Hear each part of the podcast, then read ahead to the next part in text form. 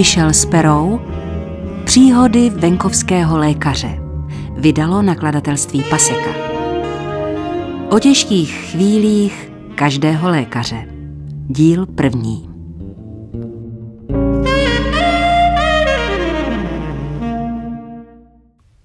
Když uplynulo několik měsíců z mé druhé praxe po promoci, začal jsem se cítit jakž tak sebejistý. Takové nebezpečné iluzi o vlastních schopnostech člověk snadno propadne, pokud ještě nezabije žádného pacienta. A mně se to za celých devět měsíců nepodařilo. To rozhodně není tak samozřejmé, jak to vypadá.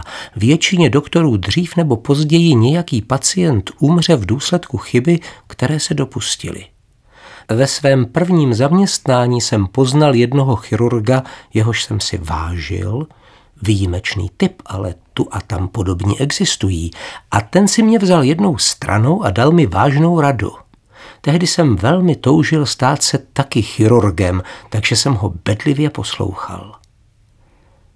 Kdybyste si měl zapamatovat jenom jedinou věc, Majku, pamatujte si tohle, pravil tajuplně.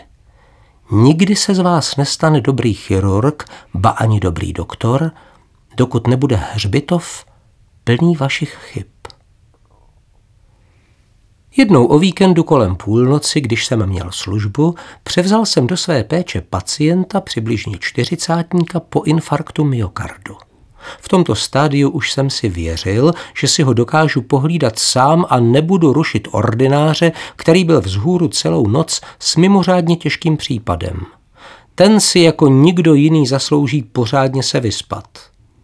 Sám jsem nespal čtyřicet osm hodin, ale to bylo vedlejší. To už patřilo k práci. Poraď si s příjmem, jak nejlíp umíš, a nadřízené nech spát, když mají možnost. Však si v minulosti jistě odkroutili své. Tenkrát, na rozdíl od nynější praxe, měl jednotku intenzivní péče v noci na starosti nejmladší doktor a o pomoc žádal jenom tehdy, když to považoval za absolutně nezbytné. Pacientu panu Filipsovi se dostalo řádného ošetření. A když jsme ho uložili, toužebně jsem vzpomínal na svou postel a nemohl jsem se dočkat, až si zase připomenu, jak to chutná se do ní zavrtat. Začínal jsem klimbat v kanceláři sestřičky, když tu mnou jemně zatřásla. Strhnutím jsem se napřímil. Jděte se trochu vyspat, Majku, dokud můžete. Hm? Kdyby něco, tak vás vzbudím, nebojte. Ale než odejdete, právě se dostavila rodina pana Filipse. Nemohl byste si s nimi promluvit?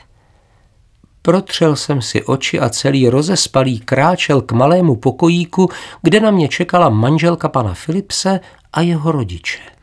Prosím vás, jak je mu, pane doktore? Zeptala se jeho žena, unaveně vyhlížející blondýna. Mohlo jí být mezi třicet pět a čtyřicet. Dostane se z toho. Teď je mu dobře. Ujistil jsem ji co nejpřesvědčivěji. Takového čtyřicátníka po infarktu čeká vždycky nejistá budoucnost. Už je mimo nebezpečí? Brzy po nástupu do zaměstnání jsem se naučil jedno, a to, že pacientům můžete bezuzdně lhát, anebo jim říci holou pravdu, jak uznáte za vhodné, ale většinou je nejrozumnější vystříhat se jednoho i druhého. Nejlepší je obrousit hrany a snažit se jim opatrně namíchat určitou dávku optimismu i realismu. Pravda v tomto případě byla, že může každou chvíli umřít a vyhlídky na dlouhý život nevypadaly slibně. Tedy nechci vám nic tajit, ale v příštích dvaceti čtyřech hodinách to bude kritické. V tom jsem samozřejmě nijak nelhal, jenže v tu chvíli jsem netušil, jak těžké to s nimi bude. Neřekl jsem jim ovšem, že i těch dalších dvacet čtyři hodin může být neméně problematických. Uklidňoval jsem je. Musíme prostě všichni čekat a uvidíme, co se dá dělat. Matka pana Filipse mi vzala ruku do obou dlaní. Strašně moc vám děkujeme, pane doktore. Dobře víme, že děláte všechno, co je ve vašich silách. Šetrně jsem se vymanil z jejího sevření a slíbil jsem jim, že je budu průběžně informovat. Pak jsem se vlekl chodbou a po schodech nahoru do postele. do své báječné, úžasné, vlídné postýlky. Odloučili nás od sebe na příliš dlouhou dobu a tak jsme se nadšeně uvítali. Každý doktor vám poví, že nejhůř se člověk probouzí během prvních několika minut po usnutí. Jestliže telefon zazvoní po několika hodinách osvěžujícího spánku, většinou jsem okamžitě vzhůru a připraven k akci, než zazvoní podruhé. Majku, Majku, probuďte se. Je mi líto, ale potřebujeme vás. Prodral jsem se vrstvami spánku, posadil se a protíral si oči. Omlouvám se, Majku, že vás musím budit, když jste si zrovna lehl, ale jde o pana Filipse. Má arytmii a nevypadá moc dobře. Pan Philips skutečně vypadal hrozně a jeho srdce vyvádělo jako pominuté, až to vyvolávalo vážné znepokojení. Věděl jsem přesně, co dělat. Problém byl v tom, že jsem to neudělal přesně. Měl jsem dát dvě stě miligramů potřebné drogy do čtyři sta mililitrů infuzního roztoku a ten mu pomocí kapačky zavést na dvacet minut do žíly. Ve skutečnosti jsem však bohužel namíchal čtyři sta miligramů do dvě stě mililitrů. Maličký problém osmkrát silnější koncentrace a bez dalšího uvažování jsem to začal do pana Filipse pumpovat. Zašel jsem za jeho rodinou, čekali tam celý bledí a v úzkostech, abych je ujistil, že prozatím je všechno v pořádku. Byli mi nesmírně vděční za to, co dělám. Matka pana Filipse mi znovu vzala ruku do dlaní a zahleděla se mi do očí. Strašně moc vám děkujeme. Jsme vám nesmírně zavázáni. Dál se ta vlídná žena nedostala. Majku, Majku! To úzkostlivě volala z pacientova pokoje zdravotní sestra. Uháněl jsem zpátky. Tep pana Filipse klesl na méně než dvacet za minutu. Dýchal s obtížemi a chrčivě a jeho život visel na vlásku.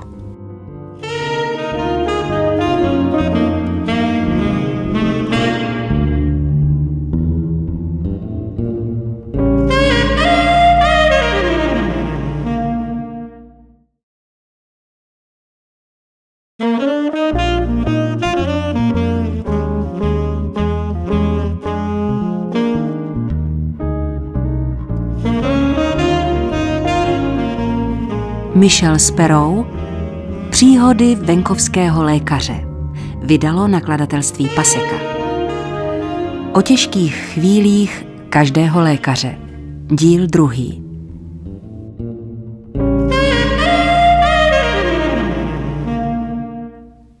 Pan Philips skutečně vypadal hrozně a jeho srdce vyvádělo jako pominuté, až to vyvolávalo vážné znepokojení.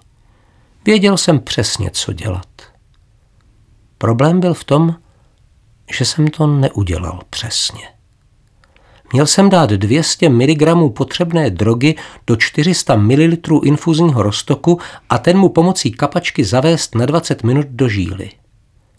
Ve skutečnosti jsem však bohužel namíchal čtyři sta miligramů do dvě stě mililitrů. Maličký problém osmkrát silnější koncentrace a bez dalšího uvažování jsem to začal do pana Filipse pumpovat.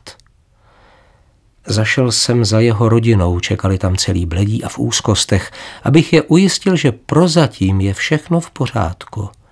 Byli mi nesmírně vděční za to, co dělám. Matka pana Filipse mi znovu vzala ruku do dlaní a zahleděla se mi do očí. Strašně moc vám děkujeme. Jsme vám nesmírně zavázáni. Dál se ta vlídná žena nedostala. Majku, Majku! To volala úzkostlivě z pacientova pokoje zdravotní sestra. Uháněl jsem zpátky. Tep pana Filipse klesl na méně než dvacet za minutu. Dýchal s obtížemi a chrčivě a jeho život visel na vlásku.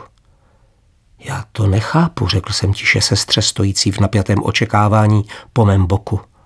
Prozatím to vždycky fungovalo čtyři sta miligramů do dvě stě mililitrů, zrovna jako... Najednou jsem si uvědomil, co jsem provedl. Jakoby mě nabral nákladní vlak. Pane bože, mumlal jsem, já jsem mu toho dal moc. Únava ze mě naraz spadla a pět minut jsem horečně pracoval. Někdy, když to nejméně čekáte, vynoří se vám v mysli někdejší vědomosti. Z polozapomenutých lékařských poznatků najednou vykrystalizuje jistota. Fungujete na autopilota a víte, prostě bezpečně víte, že děláte to pravé v pravou chvíli. Pan Philips nereagoval. Nic víc už jsem nemohl dělat a připravoval jsem se na to, co mě nevyhnutelně čeká. Staniční sestra, starší, moudřejší a daleko zkušenější než já, mě jemně vystrčila ze dveří a pevně je za sebou zavřela. Jděte za jeho rodinou, Majku, ale zatím jim ještě nic neříkejte.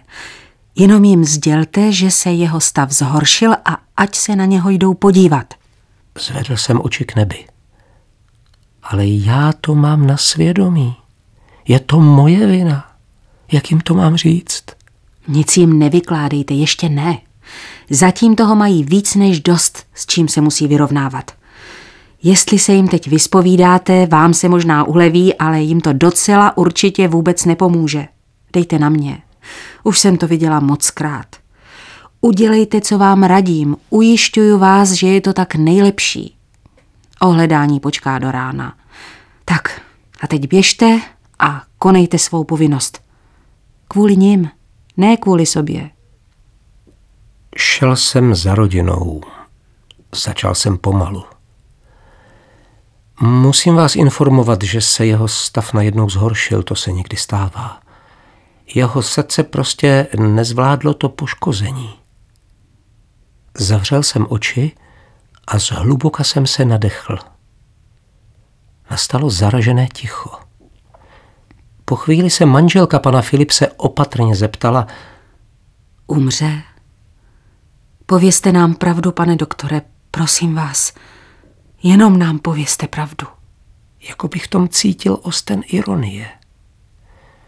Není to vyloučené, odpověděl jsem věcně. Udělal jsem všechno, co se dalo, dostal všechno, co připadalo v úvahu, ale obávám se, že to možná nestačí. Jděte prosím za ním a posaďte u něho, jestli chcete. Ještě stále mi byli úžasně vděční za mou snahu a znovu mi děkovali za všechno, co jsem udělal. Můj tehdejší pocit, že jsem si musel nechat děkovat za tu strašnou chybu, která jim hrozila zabít manžela, syna a otce, se mi občas stále ještě vynořuje, když se mi něco nedaří.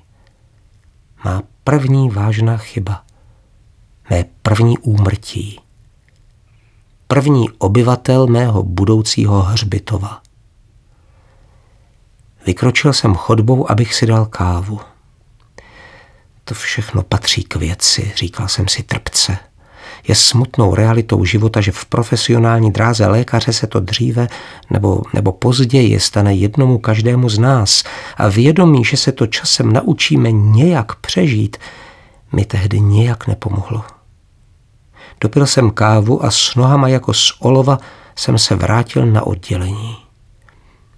Když jsem znovu vešel na pokoj pana Philipse, seděl na posteli a usmíval se. Podíval jsem se na monitor.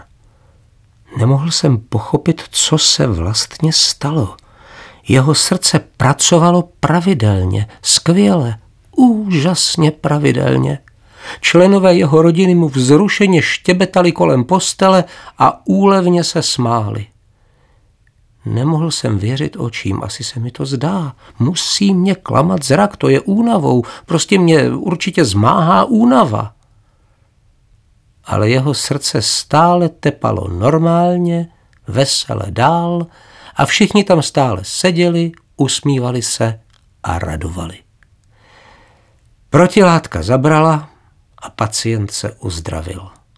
Za čtyři dny z nemocnice odešel a pokud vím, žije dodnes a já si dokážu vybavit jenom to, že jsem tenkrát udělal hroznou chybu, která ho mohla stát život.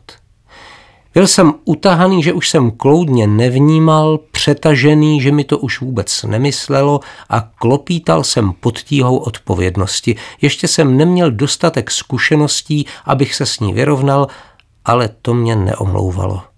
Mou vinou, málem zemřel člověk. To je zážitek, na který nikdy nezapomenete. O tom, co se stalo, jsem nikomu neřekl ani slovo a jsem přesvědčen, že ani pan Philips, ani jeho rodina se to nikdy nedověděli.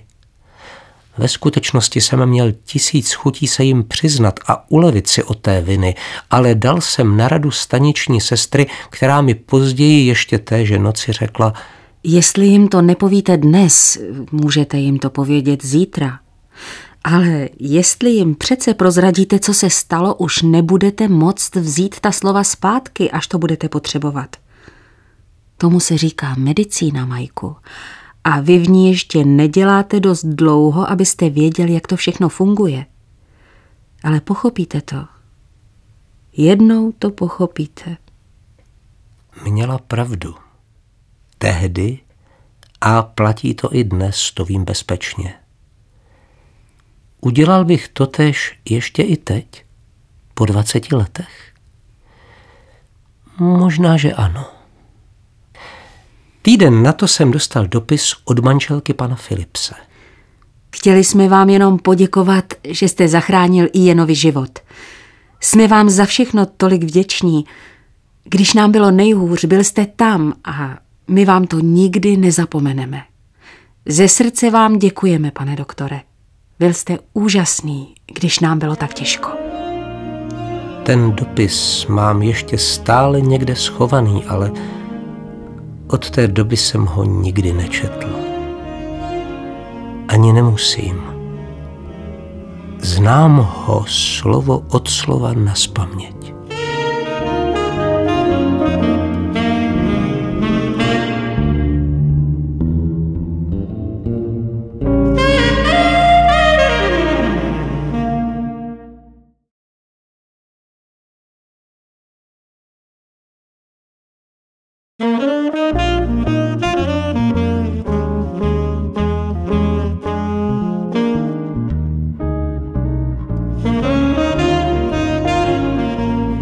Michael Sparrow, Příhody venkovského lékaře. Vydalo nakladatelství Paseka. Jak někteří z pacientů nakládají s léky.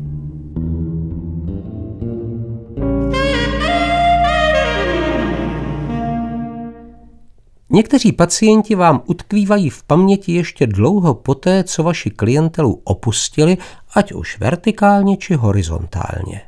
Například takový Jacob Marstow. Jacob bral strašně rád prášky, nebo přesněji řečeno strašně rád bral léky a pak si stěžoval na jejich vedlejší účinky, čím zhoubnější, tím lepší.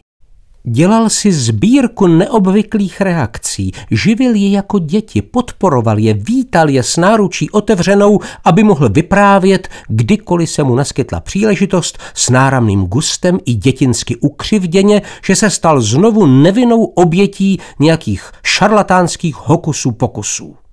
Skoro každý večer jste ho mohli najít u lišky a hroznů. Tvídové sako na něm marně usilovalo obemknout některou z jeho křiklavých vest, kterou se pro ten večer rozhodl oblažit své publikum. Lokty se pevně opíral o výčepní pult, z rudlé tváře se mu rozčilením chvěli a všem, kdo byli v doslechu kolem něho, vykládal o posledním hanebném útoku, který na jeho ubohé, churavé tělo podnikl ten výlupek všeho zla, jeho doktor, to jest já. Zatracený chlap. Povídal, že mi to pomůže na klouby a snad mi to i drobet pomohlo, ale koukněte na mě, jak se zrovna ztrácím před očima, bědoval a v očividném zoufalství se poklepával po mohutném kulatém břiše. Jsem celej marodnej, ten mizera doktor, furt by do mě cpal nějaký zatracený pilulky a mě je po nich hůř než dřívějc, než jsem k němu začal chodit. Ptám se vás, já se vás sakra ptám. Tak proč je bereš? Zeptal se ho někdo nesměle. No, teď je potřebuju, no ne, odpověděl Jacob dotčeně a napřímil se v celé své výšce sto šedesát pět centimetrů. Tolik zatracených prášků, že by jsem se s nima mohl odevřít krám, ale i on se přeci někdy musí trefit, no ne. Vždycky měl kolem sebe uchvácené posluchačstvo, které sledovalo historky o jeho utrpení částečně proto, abych byl spravedlivý, že dovedl poutavě vyprávět, neměl v sobě žádnou opravdovou zlomyslnost a uměl sypat z rukávu nepřebernou spoustu příběhů z venkovského života. Byl rovněž mimořádně zámožný a nešetřil na rundách pro každého, kdo ho poslouchal, což v praxi znamenalo pro všechny přítomné ve výčepu. Čestné slovo, že jsem ho jednou slyšel říkat, oni skrz mě zrovna projeli, na mou duši projeli skrz mě, když jsem mu jednou předepsal glycerinové čípky. Přiznávám, že jsem to provedl z čistě profesionální pomsty, když jsem se mu musel jako obvykle nekonečně dlouho věnovat. Jacob své příznaky popisoval vždycky krajně mlhavě a nepřesně a tentokrát mi naznačoval, že ho to poslední dobou tak nějak jako moc netáhne na záchod. Představa, jak si Jacob večer zavádí čípky do patřičného otvoru a druhý den ráno je vyzvrací, mě ve srovnání se skutečným způsobem průchodu nejednou pobavila, pokud jsem neměl právě napilno. Obzvlášť mi pomáhla, když jsem měl jednání s mimořádně nudným pacientem a už dávno jsem vypnul a přestal jsem jeho litanie vnímat.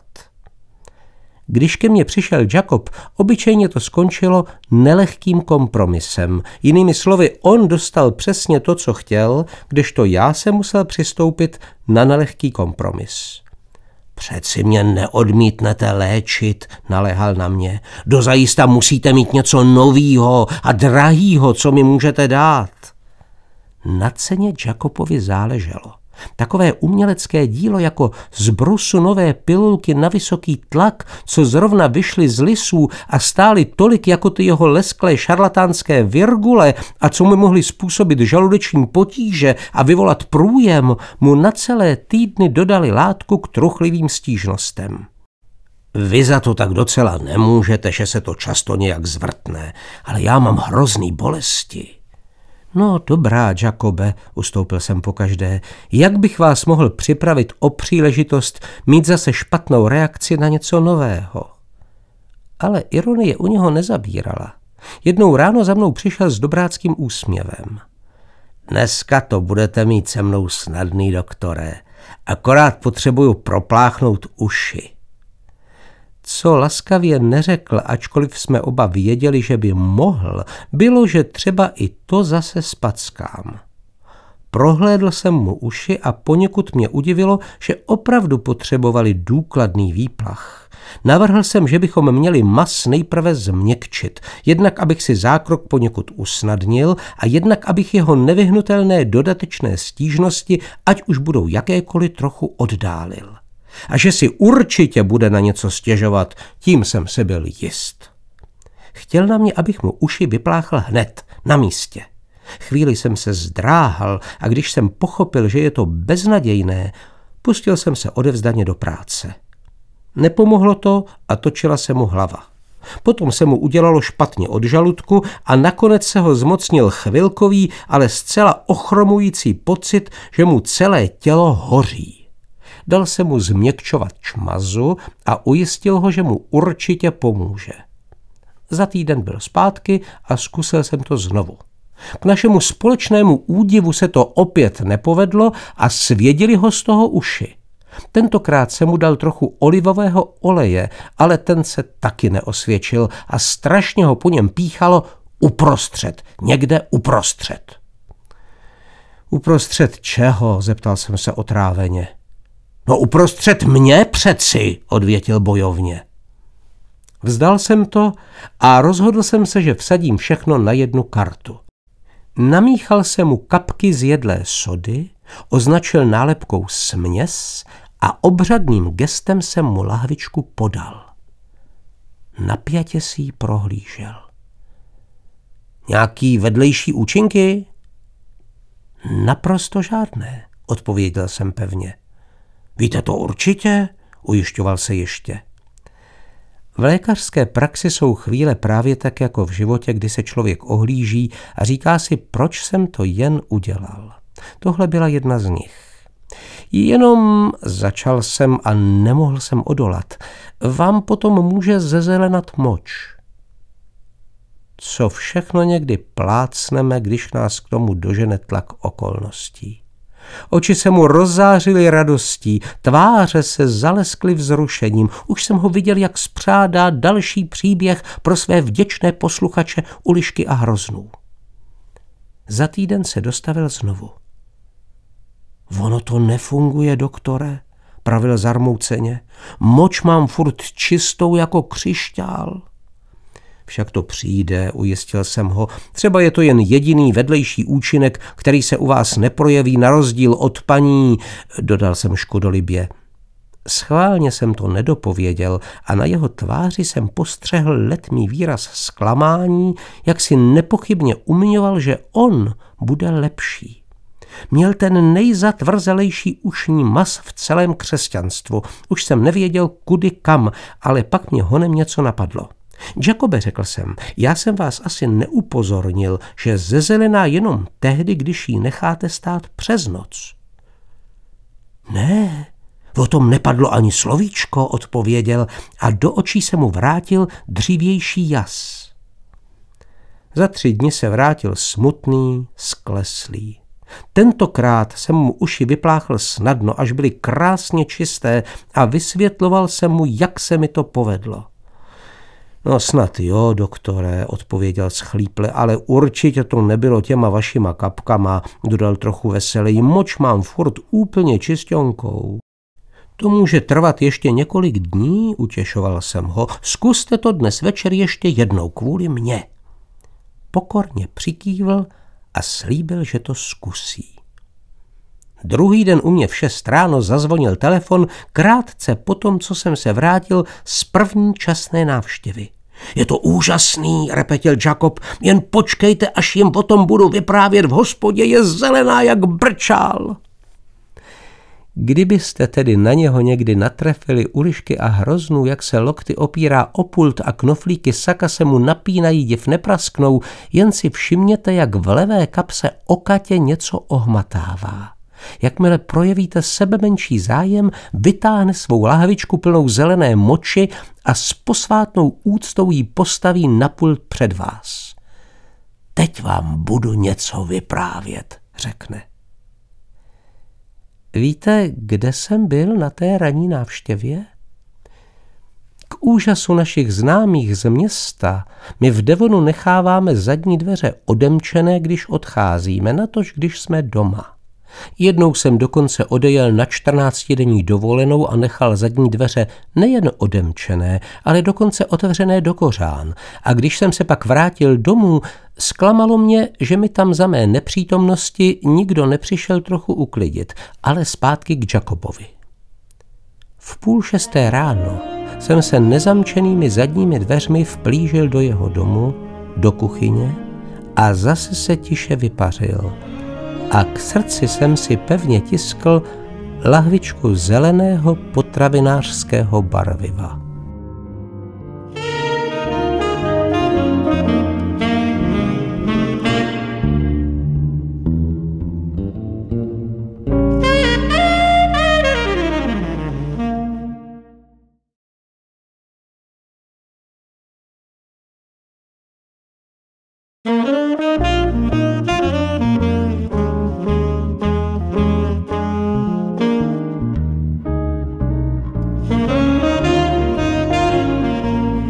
Michael Sparrow, Příhody venkovského lékaře, vydalo nakladatelství Paseka. Smích a nedorozumění.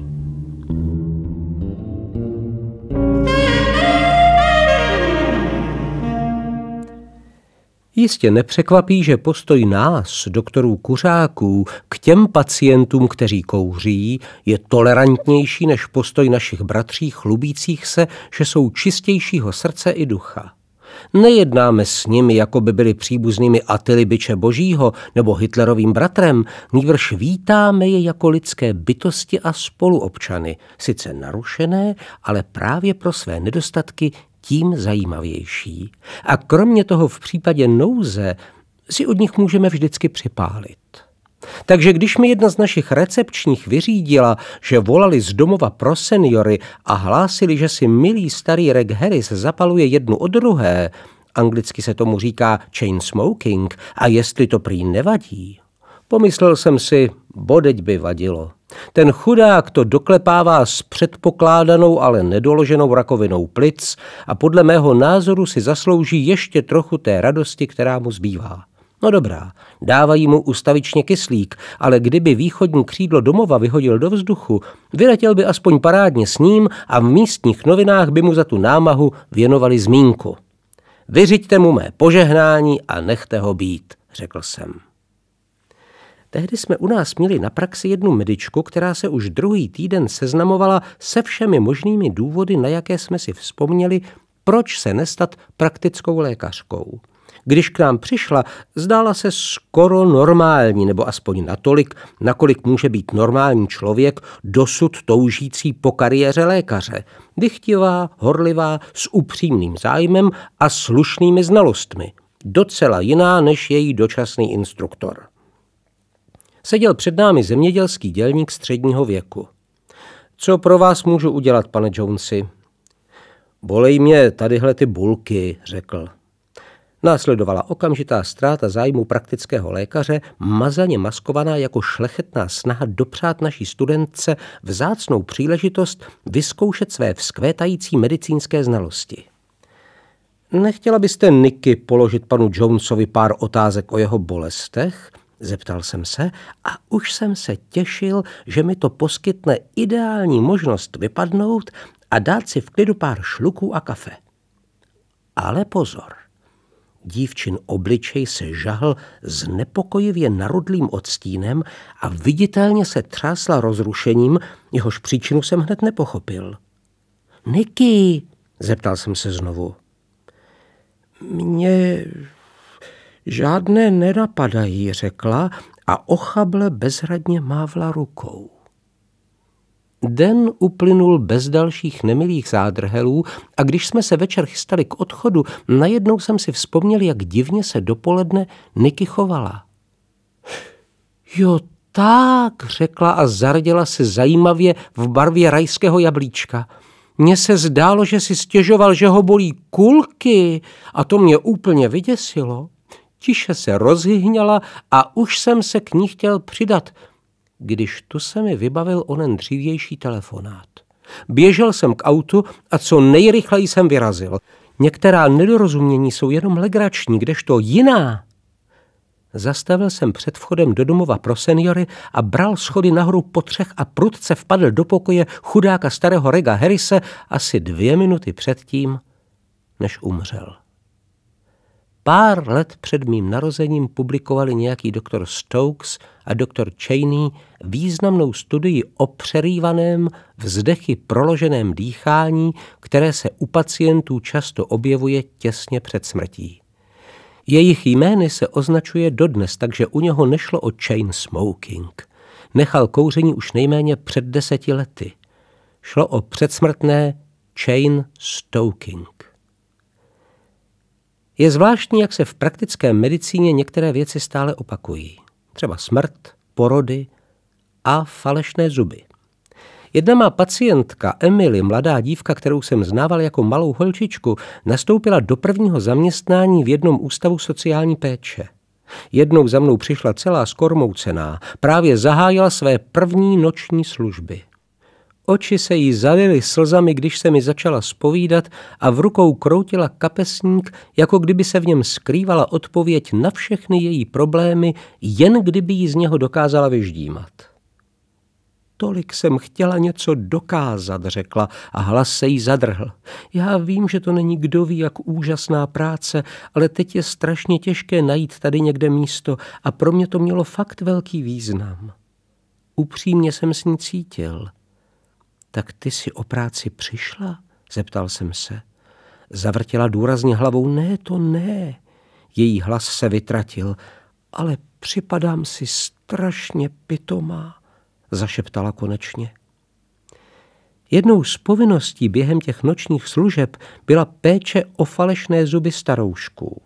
Třeba, že si obyvatelé ústavu zpravidla počínali docela dobře, když si zuby na noc vyndávali. Druhý den ráno si počínali už méně dobře, když si je měli důkladně vyčistit, než si je zase vrátí tam, kam patří. To měla za úkol Emily. Jeden pokoj za druhým jim čistila zuby, zatímco bezstarostně spali.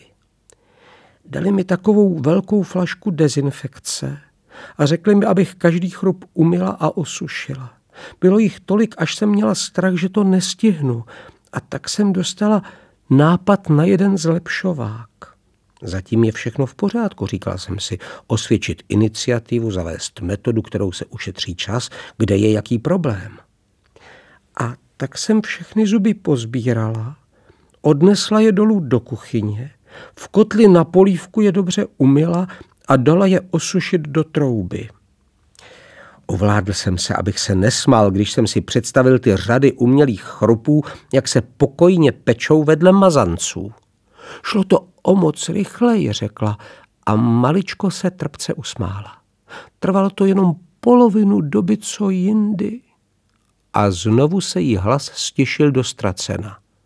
No jak to bylo dál, pobídl jsem jí povzbudivě. Co na tom bylo špatného? Srdcerivně se rozplakala, z očí se jí hrnuly proudy slz a já jsem jí přes stůl mlčky přisunul krabici s papírovými kapesníčky. Vděčně jich popadla hrst a vzlikání se pomalu utišovalo.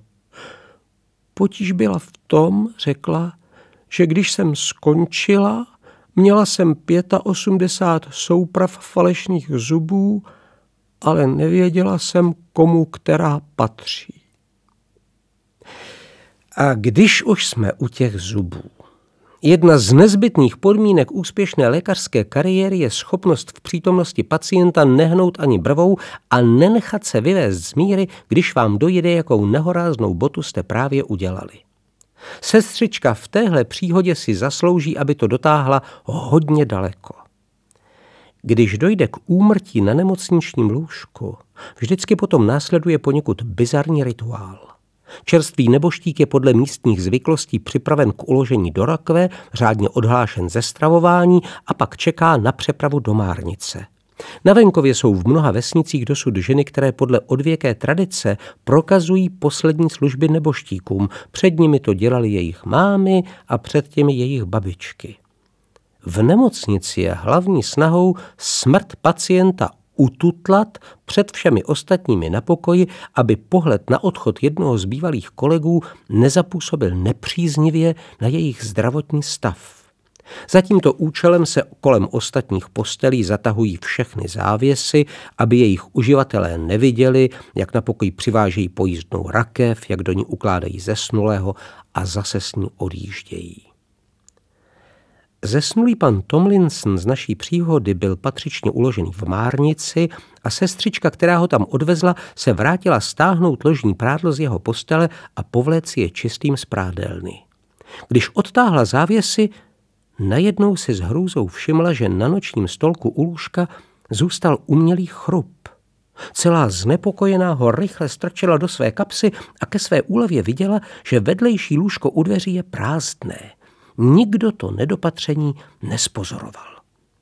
Bylo mi hrozně, vyprávěla mi později. Měla jsem si toho všimnout hned. Chudák, tak ho odvezli bez zubů. To je tak nedůstojné. A tak jsem letěla dolů do márnice. V tu chvíli byl na oddělení zaplať pán Bůh klid. Odhrnula jsem prostěradlo a zuby se mu nasadila. Šlo to hodně těžko, jenže zatím jsem ještě nikdy nemusela nasazovat falešné zuby mrtvole a nakonec jsem to zvládla. Pak běžela zpátky na pokoj, částečně zkroušená a částečně rozjařená, že se jí to podařilo, a uviděla, že soused pana Tomlinsona se už vrátil a kynul jí, aby k němu přišla. Asi se mě chce zeptat na pana Tomlinsona, pomyslela si znepokojeně. Určitě ho to vzalo. Co mu mám říct? Pomalu kráčela k nohám jeho postele a cestou si uhlazovala uniformu. Zrovna jsem se byl vykoupat, sestro, hlásil zarudlý muž bojovně. A když jsem se vrátil, tak mě čekal šok, věřte mi. Chápu, že je to těžké se s tou ztrátou vyrovnat, pravila konejšivě. Všem je nám to líto, ale tak už to bohužel na světě chodí. Nechápavě na ní civěl. Nemám ponětí, o čem mi to tady šveholíte, řekl. Chci vědět jenom jedno, kde jsou mý žuby. Nechal jsem si je přímo tady na stolku. V takové situaci se pozná profesionál. Ani nemrkla a odpověděla klidně, já jsem je tam viděla, pane Johnstone, a řekla jsem si, že je zas jednou pořádně vyčistíme. To patří k naší službě. Za pár minut je budete mít zpátky. A znovu se hnala do márnice, vyrvala zuby neboštíkovi panu Tomlinsonovi. Ven šli hůř než dovnitř, vykládala mi později. Už pomalu začínal rigor mortis a vrátila je právoplatnému majiteli. Tu máte, pane Johnstone, řekla vesele. Nevěřil byste, jak nám dali zabrat.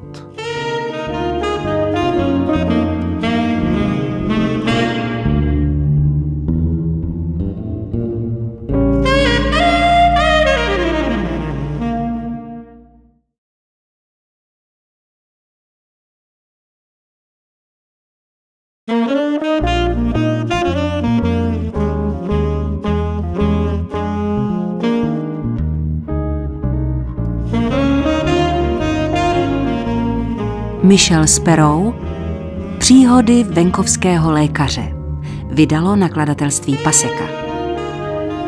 O selhávání lékařů.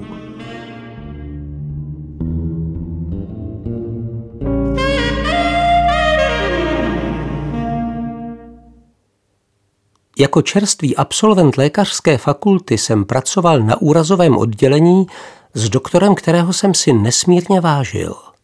Byl o rok nebo dva starší než já, mimo jiné i skvělý hudebník, všeobecně uznáván jako vynikající lékař, jehož čeká velká budoucnost. Choval se nenuceně, měl široké znalosti, byl úžasně schopný a během půlroční praxe jsem se od něho hodně naučil. Je až s podivem, jak někdy člověk nepozná, co má přímo před nosem. Časem jsem začal pozorovat, že dvakrát nebo třikrát denně najednou zbledne, spotí se a vypadá rozrušeně, načež tak asi na deset minut zmizí. Když se vrátil, vypadal klidněji a sebejistěji. Snad proto, že nosil brýle, nevšiml jsem si dřív jeho očí, ale třeba jsem to ani nechtěl vědět. Jednou si roztržitě čistil skla o kravatu, což měl ve zvyku, a v tom jsem konečně uviděl, že má silně rozšířené zornice. Tak jsem se ho na to rovnou zeptal. Jsi vlastně první, kdo si toho všiml, Majku, řekl sklesle. Věděl jsem, že to dřív nebo později praskne. Můžu být asi rád, že mi to vydrželo tak dlouho.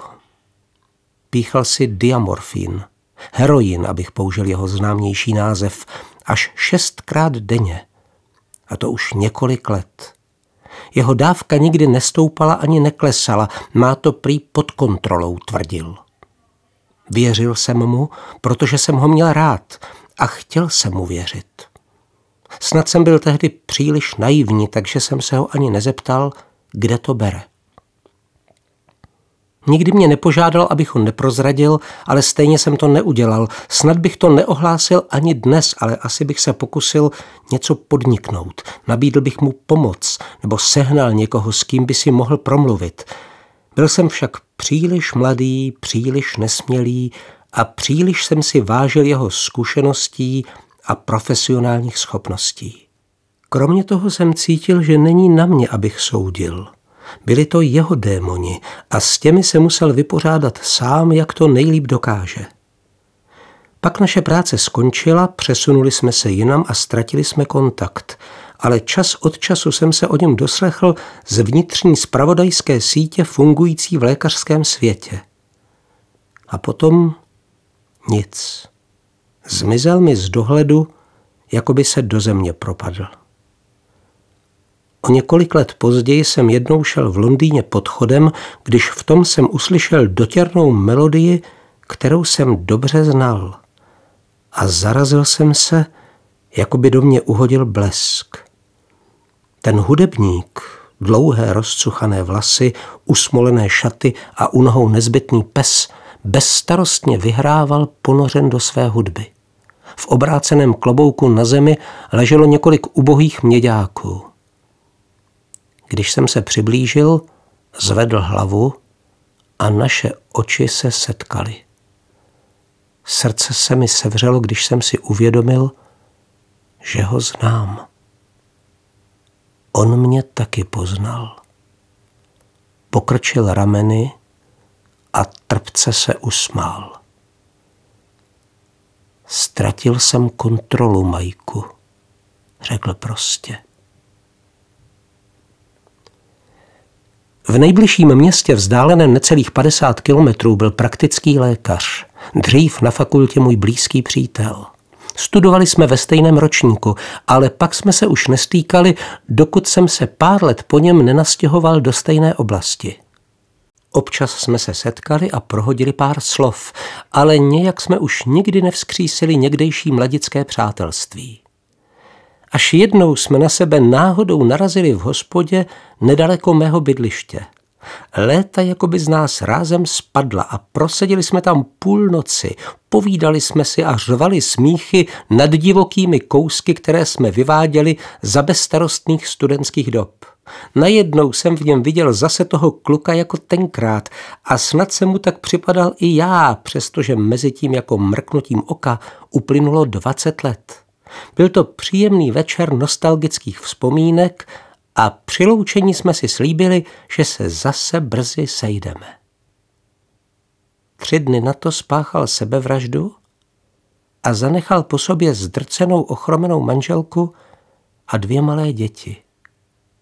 Nemám ponětí, proč to udělal, a jeho společníci o tom nikdy nemluvili ani tehdy, ani teď.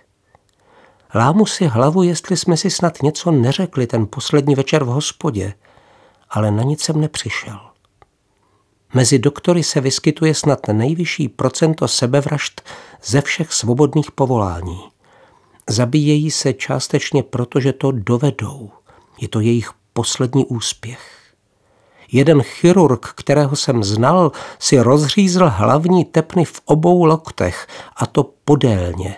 Dobře věděl, že při příčném řezu se mohou křečovitě stáhnout a krvácení se zastaví. Nedovedu si představit, co mu přitom táhlo hlavou. A abych byl upřímný, ani to vědět nechci. Máme tedy jedinečnou možnost se zabít, když už dospějeme do stádia, že si to přejeme. Ale co nás k tomu stádiu přivádí? Jestli to někdy pochopíme, snad si s tím budeme umět poradit. Jedna kolegyně ve městě onemocněla a na delší dobu ji to vyřadilo z činnosti. Dobře jsem ji znal, ale měl jsem spoustu práce, nebo abych byl upřímný, vlastně mě ani nenapadlo ji navštívit. Už je to tak a je to smutné, že praktičtí lékaři se často bojí nemocí jiných doktorů a moc se k nim nehrnou. Nebýt boží milosti. Jednoho dne jsem se s ní náhodou setkal v knihovně a zhrozil se, jak vypadá. Pamatoval jsem si ji jako energickou, houževnatou dámu kolem čtyřicítky, za to teď bych jí hádal spíš padesát. Vlasy jí od našeho posledního setkání skoro úplně zešedivěly a chůzi měla poněkud nejistou. Byl to pro mě šok a asi to na mě poznala. Cítil jsem se provinilý a to na mě nejspíš poznala také. Příští týden jsem k ní zašel na návštěvu. Ani jsem dost dobře nevěděl, jestli kvůli sobě nebo kvůli ní. A dali jsme se do řeči. Měla tři malé děti, manžela, kterého zbožňovala, ale který jaksi v žádné práci dlouho nevydržel, a hypotéku, jež pohlcovala její příjem. Prostě jsem se snažila dělat toho příliš moc, řekla mi. Děcka, manžel, práce a z toho byla zase práce, práce, děcka, manžel a práce kolem dokola. Prostě jsem se snažila zastat toho příliš moc, opakovala smutně. A potom jsem jednoho dne zjistila, že už vůbec nemůžu. Odvrátila pohled a oči se jí zalily slzami. Ale musela jsem to nějak táhnout dál. Předtím jsem si představoval, že ji spustošila nějaká chronická deptající choroba. Něco fyzického. Na stolku stála láhev džinu. Nalila si velkou sklenici a druhou přistrčila ke mně. A pak tu bylo tohle. Pokračovala a pozvedla sklenici jakoby k přípitku. Jenomže to mi moc nepomáhalo. Jenom se mi pak chtělo spát. Nikdy jsem netušil, že pijete, řekl jsem ohromeně. Ne, Majku, vy jste mě nikdy doopravdy neznal, odpověděla tiše. Ale nešlo jen o alkohol, víte? Vyhrnula si rukáv a já se nechápavě díval na paži s dosud viditelnými vpichy. Byl to heroin, dodala trpce. Báječný, zatracený herák. Kousek po kousku se vynořoval její příběh a já jsem se stále větší hrůzou poslouchal drsné podrobnosti. Jako mladá lékařka na nemocniční praxi, kde na ně kladly přehnané nároky, měla jednou celý dlouhý víkend pohotovostní službu a dohromady nikdo jí nepomáhal. Po dvou nocích beze spánku se už sotva držela na nohou. Na všechno tam byla jenom ona a starší ordinář. V obavách, aby neudělala nějakou chybu, zašla v neděli ráno za ním a svěřila se mu, že už dál nemůže, je strašně unavená a zoufale ospalá. Ale vy musíte, odbil ji zlostně. Je to vaše práce. Vy musíte, já musím, všichni musíme, protože to od nás každý očekává. Je to naše obživa. Nakonec jí dal na povzbuzení nějaký amfetamin a ona si ho z únavy a bezradnosti vzala. Pak jsem se cítila báječně, řekla s povzdechem. Takový příliv energie. A od té doby, kdykoliv mi bylo zle, prostě jsem si vzala něco, co bylo zrovna po ruce. Když jí potom práce ve vlastní ordinaci příliš přerůstala přes hlavu a byla příliš náročná, jak se to občas stává každému praktickému lékaři, uchylovala se k tomu, co znala nejlíp a co jí pomáhala. Tentokrát už jsem měl dost zkušeností. Už jsem nebyl ten naivní jelimánek a tak jsem se ani nepotřeboval ptát, odkud ten svůj elixír bere. Když to nejvíc potřebovala, neměla podle všeho nikoho, na koho by se obrátila, a protože nemohla najít žádnou pomoc, musela se pachtit sama, až už to nemohla zvládnout. Nakonec šla v zoufalství za svým společníkem, otevřeně se mu svěřila se svým trápením a prosila ho o pomoc. Mlčky ji vyslechl a potom, když se mu tam rozplakala, až jí srdce usedalo, zvedl telefon a ohlásil jí lékařské komoře. Na to jí ze své ordinace natrvalo vykázal. Bylo to, jako by pro své pacienty přestala přes noc existovat a v ordinaci už nesmělo nikdy padnout její jméno. Jeho vlastní dobrá pověst pro něho ve skutečnosti znamenala mnohem víc, než zoufalá situace kolegyně. V následujících týdnech podnikl všechny možné kroky, aby se od ní distancoval, a nenechá si ujít žádnou příležitost, aby ji ve vlastním zájmu neočernil. Rád bych řekl, že to byl jediný případ, o němž vím, kdy některého lékaře v nouzi opustili jeho nejbližší kolegové, jenže není to bohužel ojedinělý jev. Veřejnost se strašně mýlí, když zastává všeobecně přijímaný názor, že se lékaři vždycky semknou a vytáhnou na pomoc kolegovi, který se ocitl v těžké situaci. Ovšem, že to dělají. Ale jenom tehdy, hrozí-li nějaký skandál, který by mohl pošpinit i je.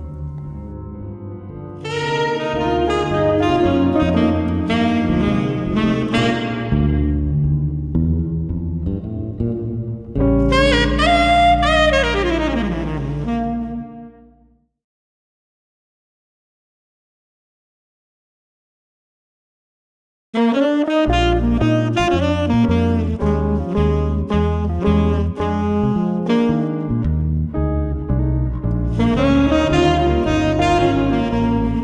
Michael Sparrow Příhody venkovského lékaře.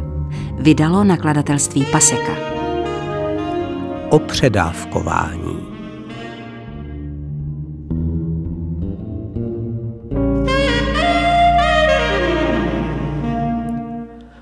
Rozhodně se nechci sebeméně dotknout nikoho, kdo se předávkoval prášky, když se ocitl zcela na dně, ale musím říci, že každý mladý lékař nebo ten, kdo právě slouží na akutním příjmu, reaguje na zprávu, že k němu míří případ předávkování povzdechem "Pane Bože, další už ne." To není proto, že bychom byli tak otrlí cynikové, lhostejní kyberneti, ti všichni směřují do nemocniční správy, ale protože víme, co to znamená. Znamená to výplach žaludku. Nemám absolutně žádné tušení, co to provede s pacientem, a často mi to bylo šuma fuk, ale dobře vím, co čeká doktora, když jim lijete litr za litrem vlažnou vodu do žaludku a potom sledujete, jak litr za litrem vytéká před vámi zpátky, do misky, pokud máte štěstí, i s většinou toho, co naposled jedli. A Billy Connolly má pravdu, vždycky bez výjimky je v tom na kostičky nakrájená mrkev, i když ji nejedli už celé týdny. Umřu, pane doktore, hekají zpravidla mezi dávením. Doufejme, zabročím zlomyslně a jsem zvědav, jestli to bude sestřička nebo já, kdo začne ze solidarity s pacientem taky zvracet. Ku podivu někteří pacienti jsou přímo fanatici výplachu. Na mou duši. Většinu závislostí dovedu pochopit, zvláště kombinaci nikotinu, kofeinu a alkoholu, a vždycky mě to neodolatelně přitahovalo k pyroškům s vepřovou nádivkou a oplatkám s čokoládovou polevou. Dovedu dokonce pochopit, že i výplach tlustého střeva může mít pro někoho určitou přitažlivost, a mohl bych k tomu připojit, ale nepřipojím, jeden velmi obhroublý vtip, žádný slušný bohužel nemám po ruce. Ale výplach žaludku? Některé věci si snad ani nelze představit. Vraceli se týden co týden v oku zlovolný lesk. Tentokrát je to paracetamol, pane doktore. třicet devět a půl tablety. Mělo jich být čtyřicet, ale ta poslední se nějak rozdrobila a kousíčky mi spadly na zem. Předpokládám, že mě čeká výplach, že? Dodává přiotrávený vzrušeně. Jsem přesvědčen, že někteří z nich museli být z ministerstva zdravotnictví, z oddělení profesionálních mučitelů, tajné sekce oné nepříliš důstojné instituce, jejímž výhradním účelem je způsobovat maximum nepříjemností co největšímu počtu sekundářů v co nejkratším časovém úseku. Dostávali patrně dvakrát vyšší plat za hodinu než my a odváděli za něj nepochybně také náležitý výkon odpovídající našim povinnostem. Mám za to, že se po každém zákroku odebrali na nějaké tajné místo, kde naší práci zhodnotili a přidělovali známky od jedné do desíti za popelovou barvu, množství břečky vyšplíchnuté na podlahu, za to, kolikrát kdo omdlel. Jednoho dne už jsem toho měl dost. Na otřepaný dotaz jednoho z našich pravidelných návštěvníků, asi mě čeká výplach žaludku, že, pane doktore? Jsem odpověděl stroze, ne k sakru, nečeká. A obrátil jsem se, abych se věnoval dalšímu pacientovi. Po obličeji se mu začal šířit výraz opravdového děsu. Ale to znamená, jestli mi ho neto... že bych mohl třeba umřít, zhrozil se. Nešlo vám právě o to? Zeptal jsem se vlídně, když jste si bral takovou koňskou dávku.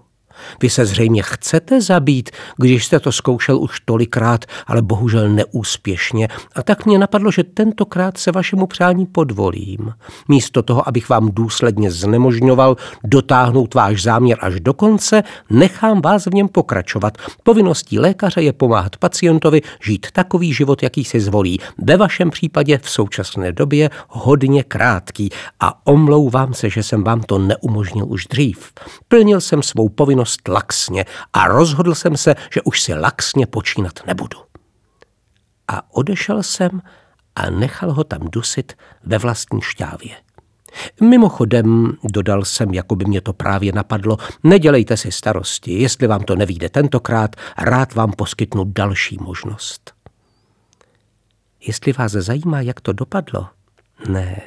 Tentokrát neumřel, poněvadž si patrně vzal jenom devět a půl tablety paracetamolu a těch zbývajících třicet do sebe nějak opomněl dostat. Ale ani se už nikdy nevrátil. Avšak i můj cynismus otrlého životem unaveného člověka, pardon, chladný profesionální odstup, občas roztál. Majku, nerada vás ruším, předávkování koje dvě a buďte na ně hodný, prosím, přimlouvala se. Ne, abyste na ně vybalil to svoje, no jestli to opravdu chcete udělat pořádně, je to mladá holka celá vyděšená, ano? No tak jo, přitakal jsem nesoustředěně a nic takového jsem absolutně neměl v plánu. Ta sestřička mě znala dobře. Vy to nechcete udělat, vidíte, řekla přísně. Zavrtěl jsem hlavou. Nechci, přiznal jsem. Vůbec ne. V popisu práce nemám, že musím být hodný na citově labilní jedince. A taky tam nemáte, že musíte vyvážet pacienty z intenzivní péče na balkon, aby si mohli zakouřit, připomněla mi. Ale to vám nikdy nevadilo, že? Přiznávám, že tváří v tvář silné ženě chovám se zbaběle, zvláště když ta silná žena má klíč od jediného přístěnku na košťata natolik velkého, aby se tam při zavřených dveřích vešli dva lidé. Je moc milá, pokračovala, bude se vám líbit. Ale ještě za mnou zavolala, ovšem za to, jestli se jí budete líbit vy, neručím. A opravdu byla milá. A opravdu se mi líbila. Šestnáct let, laní oči plné slzí upřené na mé, spodní ret rozechvělý, jako by neměl nikdy přestat. Být to moje dcera, asi bych ji aspoň na deset let zavřel do sklepa a potom možná na dalších deset. Pohádali jsme se s mámou, vzlikala. A já, já jsem si vzala příliš moc těchle. Nechtěla jsem vážně a strašně mě mrzí, že jsem způsobila tolik potíží. Umřu? Podíval jsem se na lahvičku, kterou mi podávala a zkousl jsem si spodní ret. Kolik jsi jich vzala, ano? Zeptal jsem se vlídně.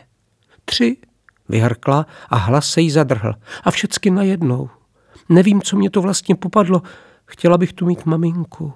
Co se teď se mnou stane? Byla pevně přesvědčená, že umře, až mi bylo líto. Ale naštěstí přes ta proflákaná léta na fakultě a žalostný nedostatek informací, které jsem tam získal, teď ve mně hlodalo neodbytné podezření, že by mohla zůstat naživu. Tři tablety penicilínu asi jen tak nezahubí jinak zdravé šestnáctileté děvče, leda, že by o ně zakopla nad velmi příkrým betonovým schodištěm. A pak se stalo něco nepochopitelného, něco, co si ani po letech nedovedu vysvětlit. Chystal jsem se říci tohle. Dobrá, teď se připrav na to, že zavolám jednu moc velkou a nesympatickou sestru, aby ti vypláchla žaludek, což je záležitost jenom o málo příjemnější, než být vykuchán nějakým velmi tupým nástrojem. Potom tě dáme na psychiatrii ke všem těm opravdovým bláznům za to, že se pokusila o sebevraždu a necháme tě tam úplně potmě, zatím oni budou vít a slintat někde hodně blízko u nohou tvé postele.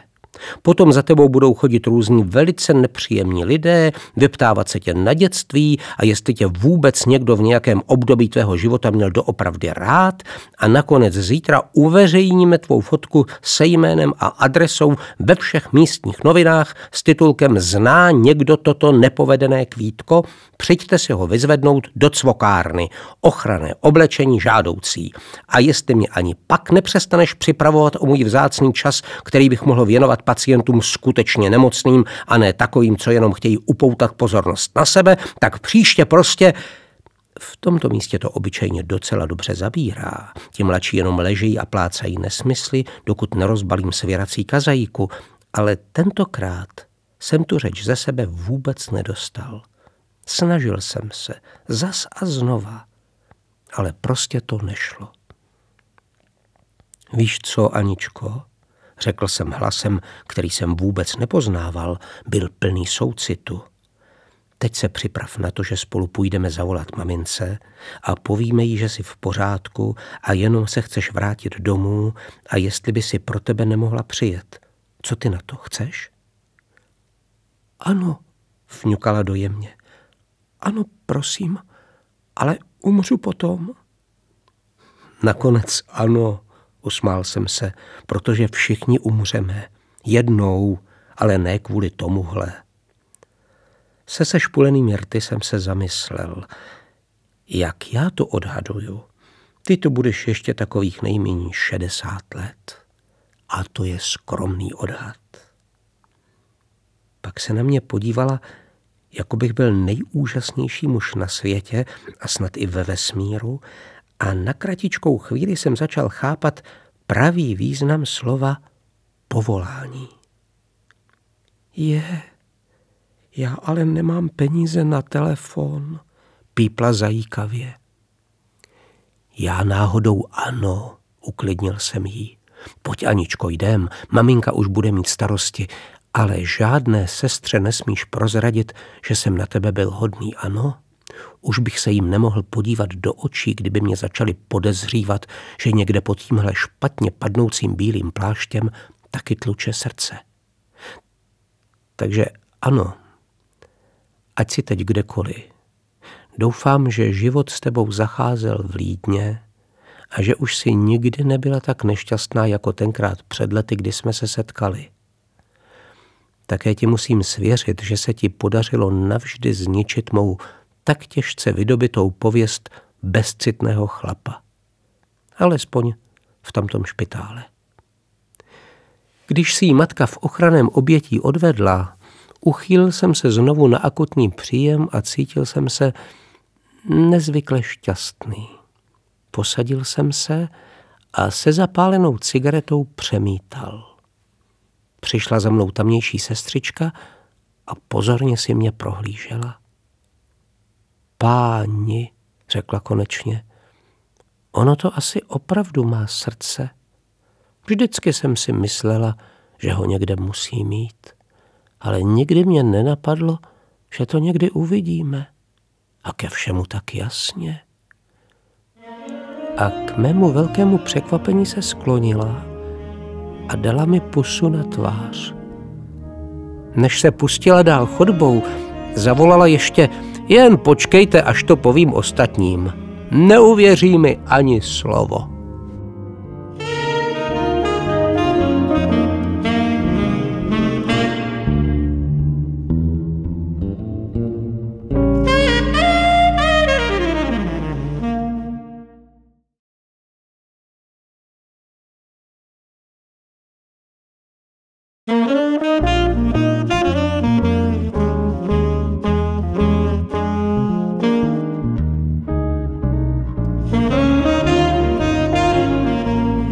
Michael Sparrow, Příhody venkovského lékaře, vydalo nakladatelství Paseka. Turistický průvodce k návštěvě obvodního lékaře.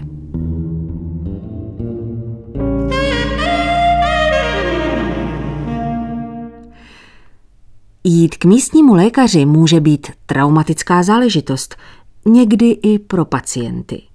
Tady je několik tipů, jak to přežít. Za prvé, jak se objednat. Snažte se přihlásit se značným předstihem, nejlépe ještě než onemocníte. Pokud se vám to nehodí, objednejte se co nejpozději, neboť tou dobou už budete snad zcela zotavený z choroby, z níž jste se původně chtěl léčit. devadesát procent všech pacientů, které léčíme, by se uzdravilo bez jakéhokoliv zásahu obvodního lékaře, kdežto těm zbývajícím deseti procentům se bohužel choroba naším zákrokem často protáhne. Sledujte denně, jak je venku. Nečekaně slunný den za dlouhého období studeného deštivého počasí vytáhne ven všechny ochablé, churavé a ty, kdo nemají co dělat. jak lépe strávit dopoledne, než si trochu poklábosit u doktora a lámat si hlavu tím, jaká choroba asi trápí toho mladíka v koutě, co ani chvilku neposedí. Stejně tam bouřlivý den uprostřed léta přitáhne simulanty prohlašující, že nemá cenu chodit na pláž a ani na nákupy není zrovna vhodná doba. No jo, pokyvují mudrlandsky hlavou, zajdem si k doktorovi. Tam bývá teplíčko a sucho.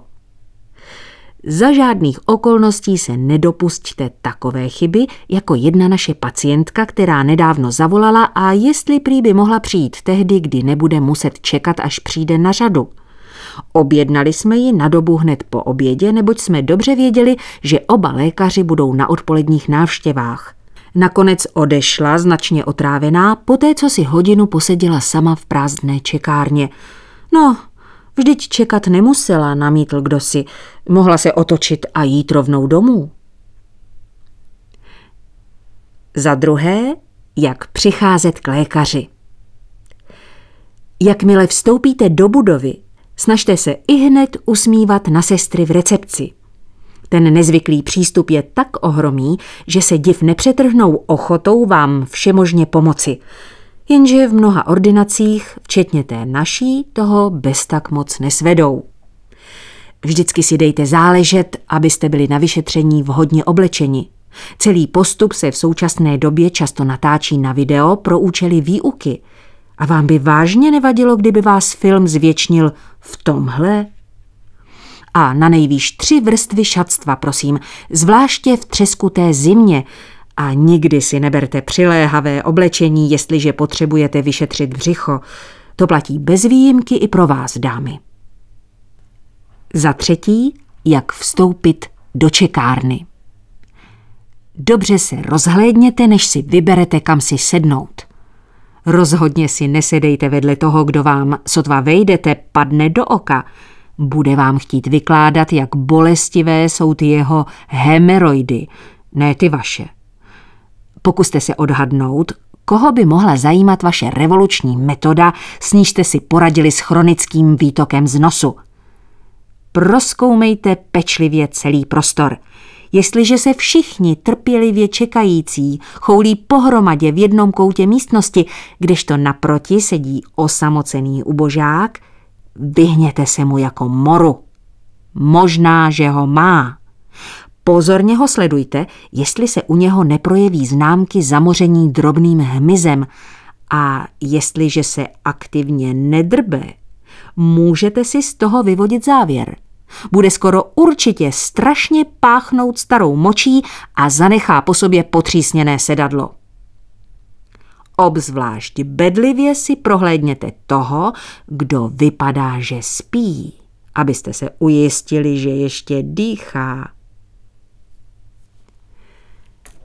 Za čtvrté, jak hovořit s lékařem.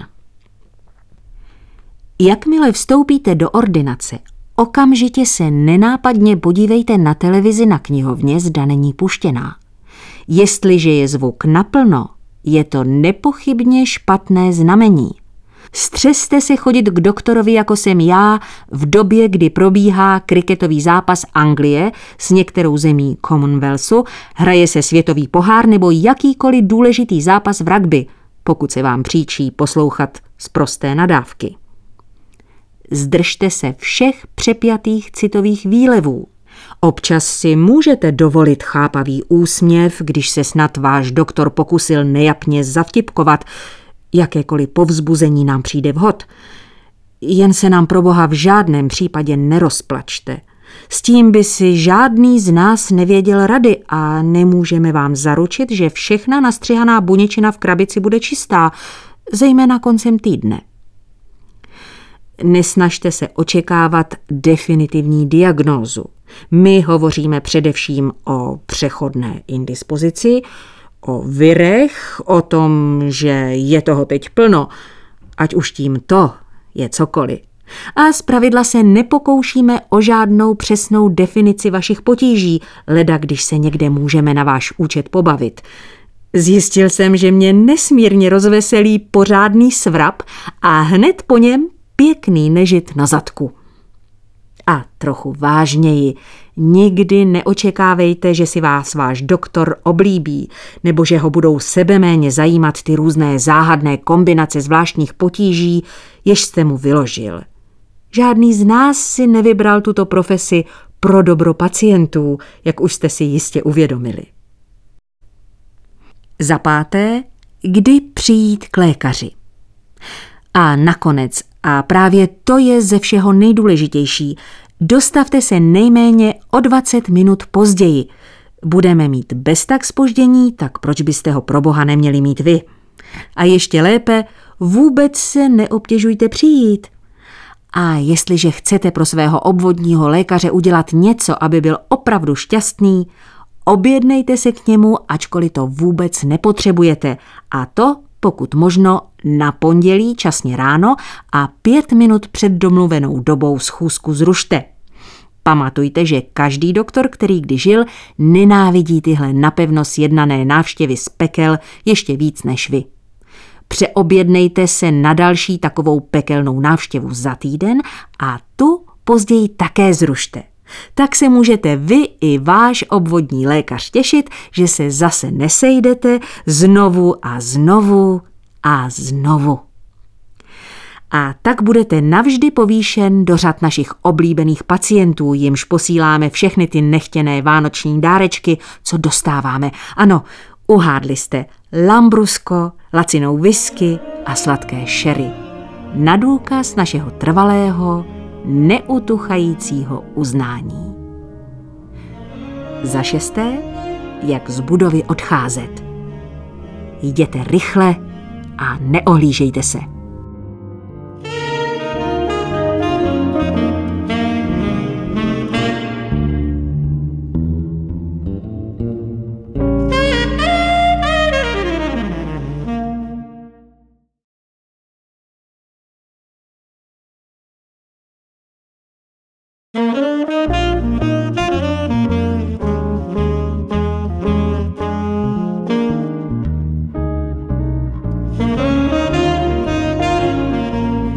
Michael Sparrow, Příhody venkovského lékaře, vydalo nakladatelství Paseka. Řidičák.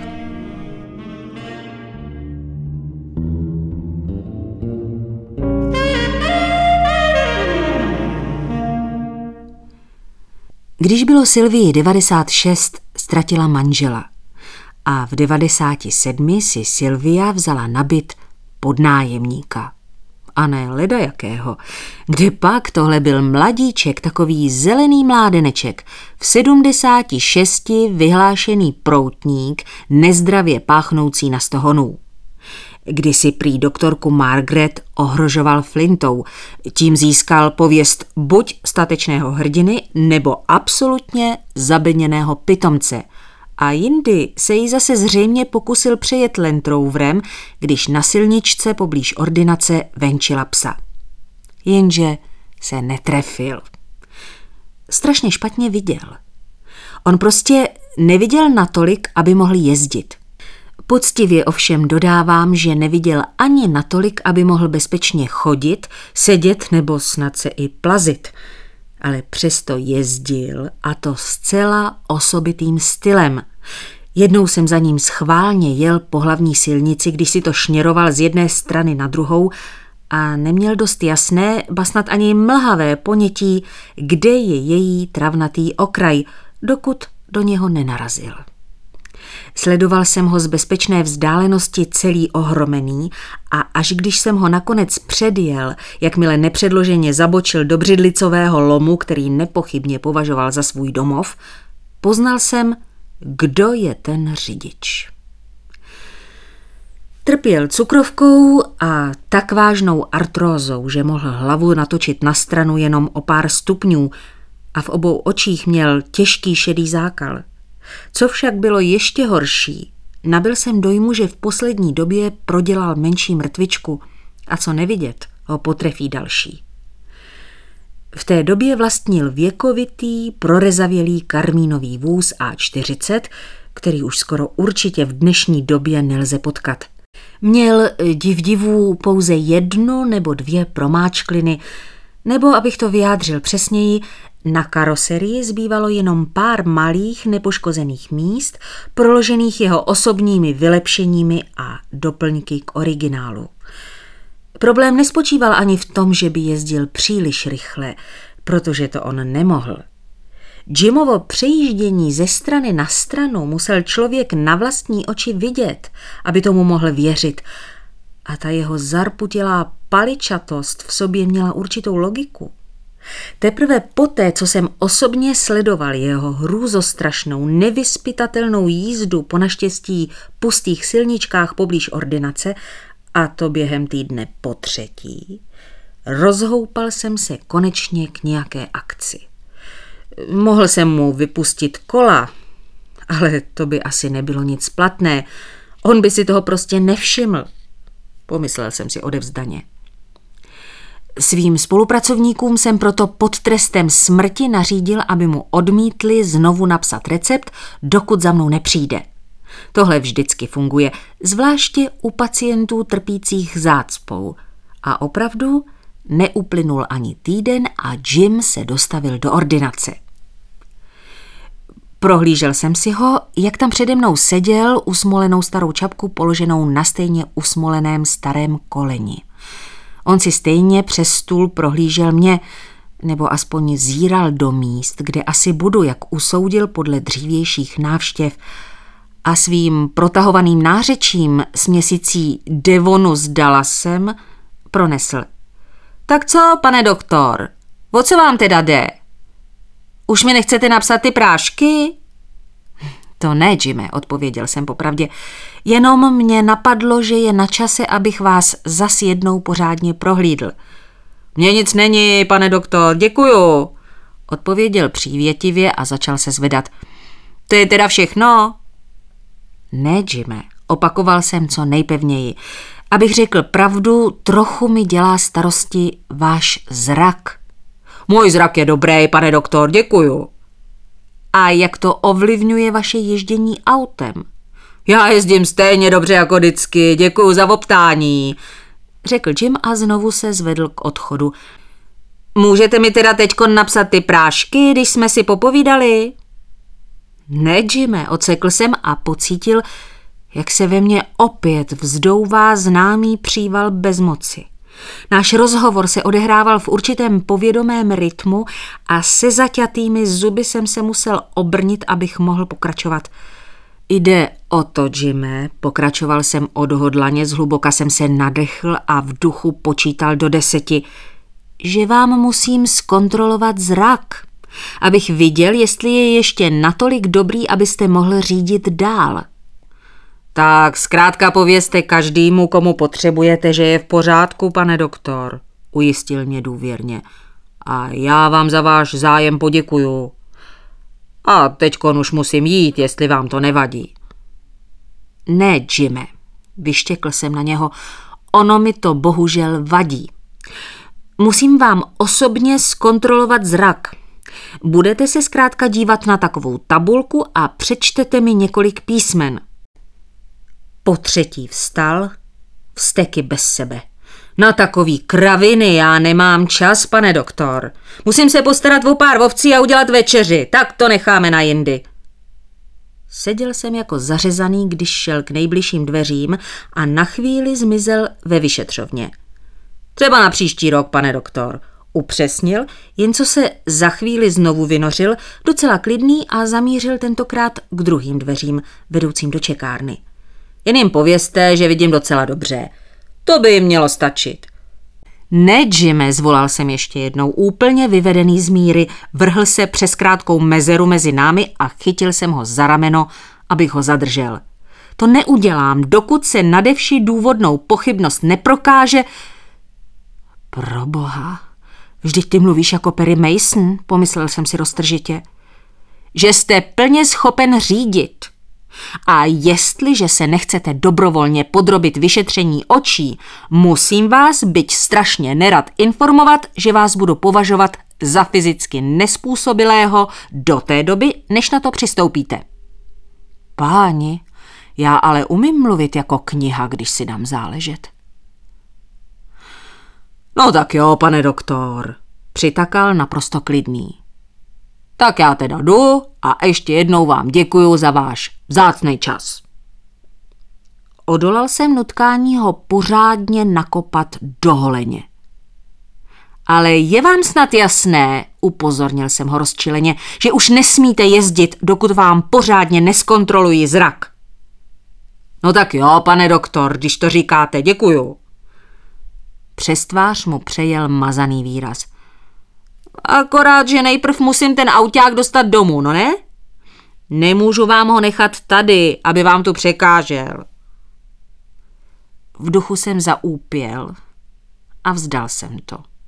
Domů to neměl moc daleko a protože byly prázdniny, po silnicích skoro nic nejezdilo.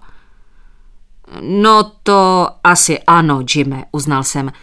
Ale jenom tentokrát, nezapomeňte, úplně naposled. Slibte mi, že už nebudete řídit, dokud vám to nedovolím. Tři dny na to přišel znovu, tentokrát pro Silvíny léky, které jí běžně vyzvedával každý měsíc. Čirou náhodou jsem byl tehdy právě u stolu v kanceláři, abych zjistil, jestli se dostavil můj další pacient, a uviděl jsem Jima, jak u okýnka čeká na léky. Nějaký zvláštní instinkt mě však popíchl, abych se šel podívat k zadnímu oknu, a odtamtud jsem uviděl jeho omlácenou starou rachotinu ze tří čtvrtin zabořenou do křoví na druhé straně parkoviště. Tak vy jste sem zase přijel, Jime. Obořil jsem se na něj přísně, když jsem se vrátil. No jo, pane doktor, odvětil bezelstně. Jak jinak by jsem mohl přinést Silvii ty medicíny a ona je všecky tolik potřebuje. Jenže, Jime, vybuchl jsem, já jsem vám výslovně zakázal řídit, dokud vám neskontroluju zrak. A vy jste to klidně udělal znovu. Co pak jste neposlouchal, co vám říkám? Tak heleďte, dívejte se mi na rty, jestli je uvidíte. A od tohoto okamžiku nesmíte jezdit. Nikdy, dokud vám to nedovolím, jasné. Čekal jsem, než si to v hlavě svým obvyklým pomalým tempem přebere a pak se k tomu vysloví. No jo, pane doktor, vylezlo z něho nakonec. Ale pořád ještě musím ten auták dostat domů. A taky ty Silvíny medicíny, no ne? Za týden se zjevil v ordinaci znovu, přišel si pro své vlastní léky. Tentokrát jsem se s ním minul, ale moje recepční mi zavolala a hlásila, že ho viděla, jak nastupuje do auta a odjíždí a jen tak tak, že nenaboural do kandelábru. Podle lékařských pravidel můžete pacientovi oznámit, že vzhledem ke svým potížím není schopen řídit auto a informovat ho, kam má o svém zdravotním stavu podat zprávu, jak je jeho zákonnou povinností. A to je všechno. Když bude chtít, může vás nadále vesele ignorovat a jezdit si dál, jak se mu zachce. Téměř ve všech takových případech, s nimiž jsem se setkal, vám pravidla o respektování důvěrnosti zpráv o stavu pacienta znemožňují cokoliv v tom udělat, pokud nedojde k nevyhnutelné katastrofě. Jenomže Jim byl tak nespolehlivý, pro kde koho tak nebezpečný, že jsem spolkl poslední drobečky svých etických zásad. Po dlouhém a užitečném rozhovoru s právníkem ze svého odborového svazu jsem zvedl telefon a zavolal jednomu známému na místní policejní stanici. Podívej, Johne, ale čistě mezi námi, prosím tě, začal jsem. Týká se to jednoho mého pacienta, jistého Dentona, Jima Dentona. Možná, že ho znáš, bydlí kousek ode mě v Liftnu, a jeho ježdění autem. On prostě není způsobilý ani otevřít si dveře vlastního auta, natož nějaké jiné. A pán Bůh nás všechny chraň, když si sedne za volant a nastartuje motor. Mráz mi běhá po zádech pokaždé, když ten krám rozjede, a nesčetněkrát jsem mu to zakazoval. Ale on si jezdí dál, jak chce, a já mám prostě strach. Ordinace je hned vedle místní obecné školy a je jen otázkou času, kdy některé dítě přejede. Musíš udělat něco s jeho řidičákem, Johne. než někoho zabije nebo... Přestaň žvanit, Majku, zarazil mě John klidně. A radši mi udej pár detailů. Datum narození... Ne, jeho ty blboune, ne tvoje. Adresu, směrovací číslo a telefon. Hodím to do počítače a uvidím, co by z něho vyleze. Na druhém konci bylo pár minut ticho a pak se zase ozval John. Říkal si řidičák, uvažoval nahlas. A o jakém řidičáku si to mluvil? Podle našich záznamů si ani nikdy neudělal řidičskou zkoušku.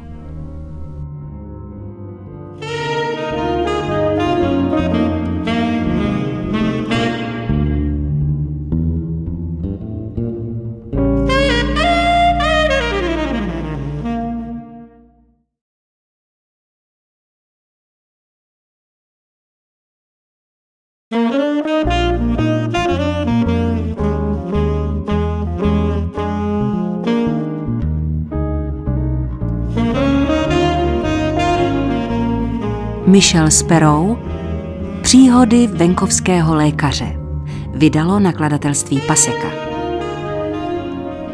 Akutní příjem.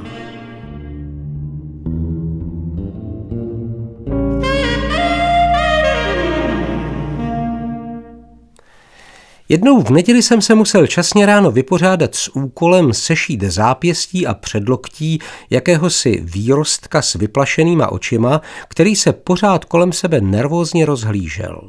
Přiklopítal tam hlavním vchodem, silně krvácel a v náručí si tiskl pár igelitových tašek, jako by na nich závisel jeho život.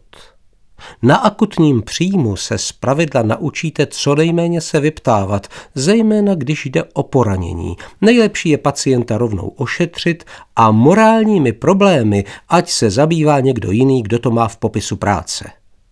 Jenomže já jsem byl i tak zvědavý.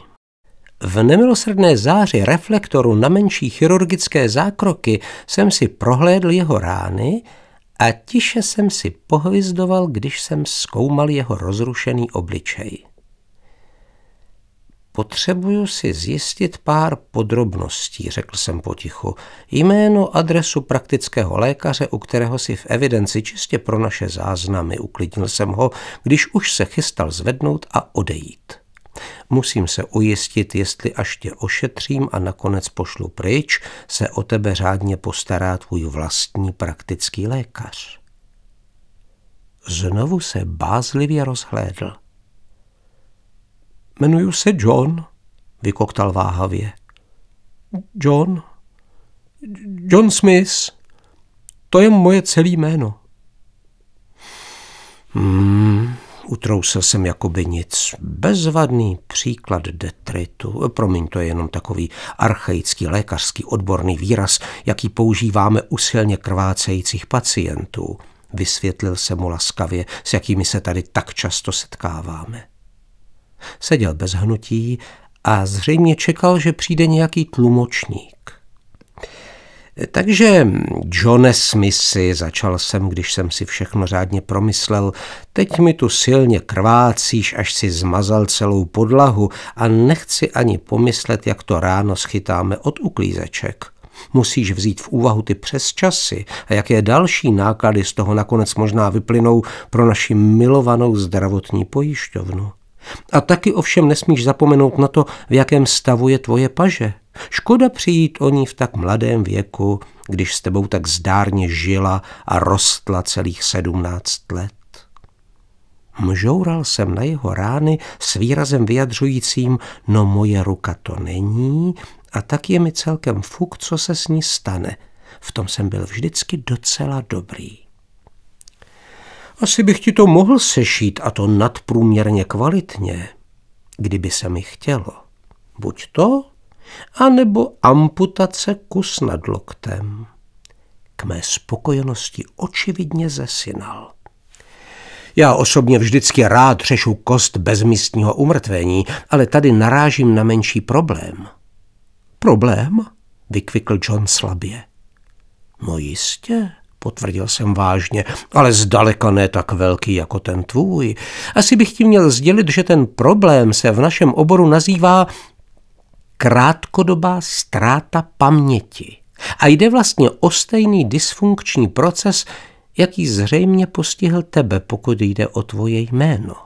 Takže v tuto chvíli si jaksi nemůžu vzpomenout, jak podniknout tu regenerační operaci, kterou ty a tvá paže v současné době tak naléhavě potřebujete. Nastala právě přestávka na kávu, kdy to doktory podvědomě táhne do jídelny. Vrátil jsem se o dvacet minut a o pár porcí pudinkového krému později, náležitě občerstvený, zatímco John byl mnohem bezkrevnější. Přemýšlel jsem, začal jsem pomalu a přišel jsem, myslím, na nápad, jak to naše malé dilema překonat. Mám za to, že kdyby si vzpomněl na své jméno, adresu a dokonce jméno svého doktora, já bych si možná vybavil, jak ti tu ruku sešít. Jestli to nebude možné, přijdeš o ruku. Je mi líto, připustil jsem a s rukama nastavenýma dlaněmi dopředu jsem pokrčil rameny. Popřál jsem mu chvíli času, aby si to mohl rozmyslet a pak jsem jakoby nic dodal, jsem zvědav, jestli mi pomůžeš. Přitívl a po několika minutách horečného přemýšlení zašeptal své jméno. Fajn, Barry, zajásal jsem, doufám, že ti můžu říkat Barry, ano? Tak a jestli si vzpomeneš ještě na svou adresu, já si možná vzpomenu, kde jsem nechal anestetikum. Bodání jehlou do živého masa ukrutně bolí a tomu bych tě strašně nerad vystavil. Vzpomeneš si na svou adresu, Barry? Na tu pravou? Opět přikývl a pomalu mi ji přeříkal. Fajn, zopakoval jsem. Teď už věřím, že nám to spolu bude báječně klapat. Jestli se ti pohodlně sedí, dáme se do toho. Jeho údaje jsem si načmáral na kartoteční lístek, strčil si ho do kapsy a pak jsem se plně věnoval jeho poranění. Kolem kotníku na prstech měl několik menších šrámů, za to dvě, tři dost hluboké řezné rány na předloktí, které silně krvácely. Tiše jsem hvízdl. No, ty ses ale pěkně zřídil. Jak se ti to povedlo? Zarputile po mně šlehl pohledem. Prostrčil jsem ruku skrz okno, přiznal neochotně, které si předtím zapomněl otevřít, předpokládám. Chvíli jsem mlčky šil a když jsem skončil, ustoupil jsem, abych se podíval, jak to vypadá. Hezké stehy, Majku, blahopřál jsem si, protože tam nebyl nikdo jiný, kdo by mě pochválil. Opravdu úhledná práce, povedla se ti. Můj pacient se na mě podezíravě podíval. Jste opravdický doktor? Zeptal se. Jo, odpověděl jsem. Tak opravdický jako ti dva urostlí policisti, co zrovna támhle vešli na naše oddělení a vypadají přesně tak, jako by měli vyřešit nějaký zločin a hledali podezřelého. Cože? Vyhrkl. Přes unavené rysy mu přeletěl strach, pak se vrátil a usadil se tam natrvalo. Brzy se k němu přidal výraz hrozné paniky a oba pocity se spolu chvíli tvrdě svářily o to, který z nich zaujme přední pozici. Já jsem jenom ubohý pokorný doktor, řekl jsem klidně. Dělám si svou práci a nikomu nemluvím do té jeho. A zadní východ je támhle, ukázal jsem ochotně. Nemusel jsem to říkat dvakrát a byl ten tam, než bys řekl jménem, jako ve jménem zákona, nebo jak se to říká v televizi, ale nikdy ve skutečnosti. Pacient tedy zmizel, ale ve spěchu si neuvědomil, že tu nechal vedle jiných věcí kartotéční lístek dosud schovaný v mé kapse. Lehce jsem na něj poklepal a pak jsem se zvolna pustil za klukem po jeho ústupové cestě ven k parkovišti. Chvíli jsem tam postával a zamyšleně se rozhlížel. Po Johnu Smithovi neboli Barrym Petru Bonnettym nikde ani památky. V tu chvíli se na obzoru vynořil zlověstně zamračený doktor Norman, ordinář na akutním příjmu. Namyšlený, horlivý mrňous. Nikdy nám nebylo souzeno stát se blízkými přáteli, já jsem ho považoval za nesnesitelného mizeru a on měl na mě podobný názor. Je tu policie s Perou, řekl úsečně. Když oslovoval své podřízené, jako by každé slovo ukusoval, za to při řeči s nadřízenými je láskyplně protahoval, jako by s námi nechtěl ztrácet čas nebo se bavit, pokud to nebylo absolutně nutné. Hledají pár kluků, co tu v okolí vytloukali okna na autech a kradli rádia. A přišli se zeptat, jestli o tom tady něco nevíme. Jeden z nich prý se musel ošklivě pořezat o okno auta hned tady venku a myslí si, že jsem asi zaskočil dát se ošetřit, než někdo spustí poplach. Nebylo to nic výjimečného, že policisté zašli na pohotovost v naději, že tam najdou pacienty, jejichž poranění bude přesně odpovídat právě spáchanému zločinu a každý z nás se s tím vyrovnával po svém. Někteří prostě zabouchli profesionální okenice, zatímco druzí policisty málem přivedli až ke dveřím pravděpodobného podezřelého a uvedli je dovnitř. Byl jsem zvědav, jak se s celou situací vyrovná doktor Norman, a tak jsem ho do toho z experimentálních důvodů schválně navezl. Vyklopil jsem mu svůj poslední případ, byť ne beze zbytku. Myslím, že jsem ho zrovna došil, prohodil jsem jako mimochodem. Docela se mi to povedlo, i když se sám nechci chválit. Kartu, vyštěkl. Cože, podivil jsem se. Co pak jste ji sakra nezaložil? A nebo takový nepatrný detail unikl vaší pozornosti? Zase jste to jako obvykle lajdácky zvrtal? Měl jsem dojem, že je maličko podrážděný. V hlubokém soustředění jsem pokrčil nos. Víte, mám vážně dojem, že založil. Vysoukal jsem ze sebe nakonec a snažil se, aby to vyznělo, že mě má nezvyklá výkonnost překvapila. Tak jsem s ní, nařídil mi stroze. Má zvědavost se téměř okamžitě dočkala odměny, když ji, ne tak docela k mému překvapení, začal metodicky trhat na co nejmenší kousíčky a ty rozmáchlým gestem hodil do nejbližšího koše. Byl to sice protivný malý ješita, ale, abychom mu nekřivdili, eticky protivný. Skoro jsem ho za tu vteřinu nebo dvě obdivoval, ale v pravý čas jsem se vzpamatoval. Informace o pacientech jsou přísně důvěrné a tato zásada je nedotknutelná, prohlásil nabubřele. Nesmíme porušit důvěru, kterou v nás vkládají, jenom proto, že osobně možná nesouhlasíme s jejich morálním profilem. Nesmíte o tom ani ceknout, pokračoval. Nikomu za žádných okolností nikdy tímto okamžikem počínaje. Rozuměl jste? Dokonale, odpověděl jsem krotce. Od nynějška budu popírat, že bych něco věděl o tomto pacientovi a o jeho činnosti bez ohledu na jakoukoliv provokaci, ani kdyby šlo o spravedlivou věc. Mám z toho dobrý pocit, odpověděl jsem vážně. No a když teď, jak se zdá, nastal na chvíli klid, co kdybyste si udělal přestávku a jel domů?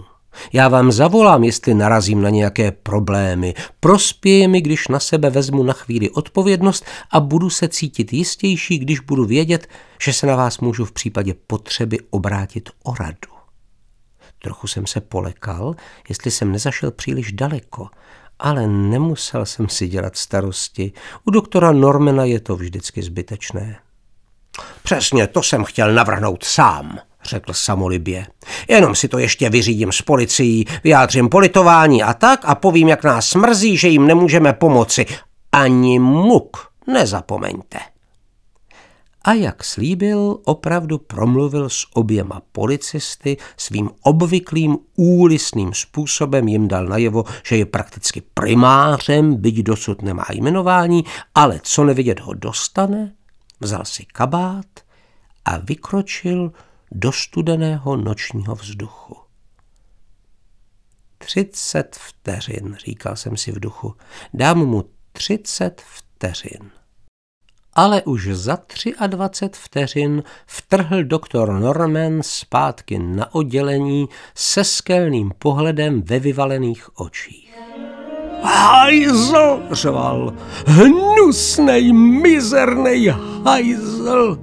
To bylo okýnko mýho auta, co si o ně pořezal tu pracku, a moje rádio, co mi čajznul.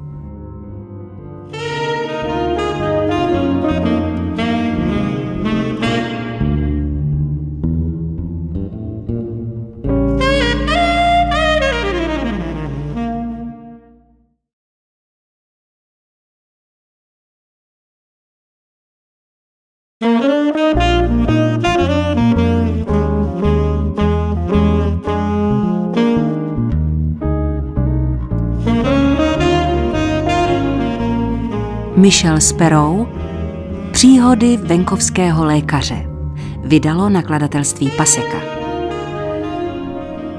Demonstrace.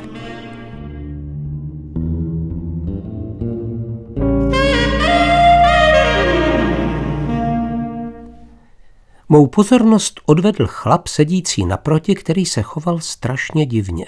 Pořád si potichu mumlal něco výhružného, což není v Paddingtonu nic tak zvláštního.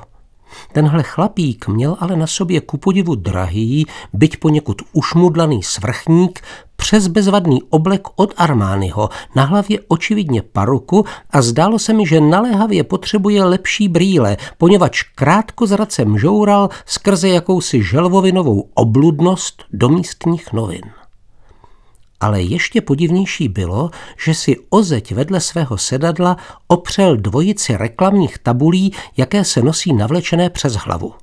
Na jednom jsem četl slova pryč s konzultanty v nemocnicích a na druhém poněkud výhružnou řečnickou otázku, proč pořád čekat, až přijdeme na řadu. Deset minut na to se začaly dít zajímavé věci. Tak především doktor Frankham se opozdil, takže prvního pacienta by mohl vzít nejdřív se tři čtvrtě hodinovým zpožděním. Nikde žádný doktor, natož konzultant, a nedělo se vůbec nic, ledaže každých pět minut vystrčila hlavu ze dveří sestra, která měla ten den na ambulanci službu a vesele oznámila, už musí každou chvíli přijít. A co to přesně znamená, dotazoval se výhružně nosič reklamy. Dočkáme se do Vánoc. Ale jistě, odpověděla mu poněkud strojeně. Ha, ha, ha, my máme moc rádi, když si s námi vy pacienti trochu zažertujete. A o kterých Vánocích se vlastně bavíme? Zeptal jsem se a veškerou opatrnost, jež mi zbyla, jsem hodil za hlavu. O letošních, příštích nebo některých z těch dalších? Nosič reklam na mě pohlédl a pak mi pěstěným ukazováčkem pokynul na volné místo vedle sebe. Na slovíčko, mladý muži, vyzval mě velitelsky a když jsem se na něho nemálo podezíravě zadíval, dodal, buďte tak laskav. No co, když už jsem začal, pomyslel jsem si a loudal se k němu zvědav, o co mu jde. Přiložil si niku k rtům a za nimi zašeptal, co byste řekl menší demonstraci? Demonstraci čeho? Zeptal jsem se také šeptem. Proti tomu čekání, odpověděl a na mou dětinskou ironii nereagoval. Ukážeme tomu bohorovnému panstvu ze špitálu, zač je toho loket. Je na čase, abychom jim my pacienti dali najevo, že se už nehodláme šmírovat s takovým přezíravým zacházením. Musíme je přimět k tomu, aby své povinnosti brali odpovědněji.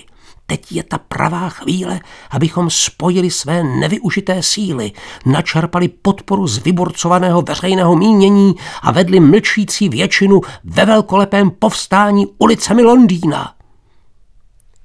Je nás tu jenom sedm, připomněl jsem mu šetrně. Osm, opravil mě pohotově, když se k naší věci připojil další budoucí rebel. Vzal tabule popsané hesly a jednu mi podal. Kde je váš dobrodružný duch? Jdete se mnou nebo se necháte navždy utlačovat nepřáteli lovu a svobodného projevu, těmi, co nutí všem našim dětem povinný rybí tuk? Ne, chtěl jsem rázně odmítnout, vůbec s vámi nejdu, ale tu otázku vyslovil tak naléhavě a autoritativně, že se proti celé akci nedalo nic namítat. Tak jo, vyhrkl jsem rázně a vztáhl ruku po desce. Ano, veďte nás, pane, ať jste kdokoliv a zjistíte, že jdu těsně za vámi. Výborně, pochvaloval si a oči se mu šibalsky zaleskly. Vložme se do toho celou bytostí. Natáhl ruce před sebe a začal pomalu tleskat. Ach, proč pořád čekáme, zapěl plným baritonem. Proč čekáme? Ach, proč pořád čekáme, připojil se k němu kdosi nadšeně a k své naprosté hrůze jsem si uvědomil, že jsem to já. Začali se přidávat ostatní, nejdřív nesměle a potom s plnou vervou, a pak jsme vstali jako jeden muž a vydali se na pochod. Kráčeli jsme sem tam po ambulanci a hrdě provolávali svůj záměr, pak jsme se pustili nejbližší chodbou k urologické klinice a postranním vchodem jsme vítězoslavně vrazili na jednotku intenzivní péče. V čele naší nesourodé skupiny kráčel náš vůdce, velkolepý a neohrožený, a z plných plic nadšeně skandoval a já hned za ním, a téměř všichni jsme tančili a vykřikovali, a tak jsme směřovali ke vchodu do nemocnice. Kolem jdoucí se zastavovali a zírali za námi. Bylo to šílenství, naprostý zmatek, bylo to nádherné, neuctivé, chaotické, velkolepé a zároveň nesmyslné. Muselo to skončit nezdarem. Podržíte mi to, prosím, na chvíli, obrátil se na mě náš vůdce a podal mi transparent, který asi dva bloky od márnice vylovil z kapsy. Musím ještě něco zařídit.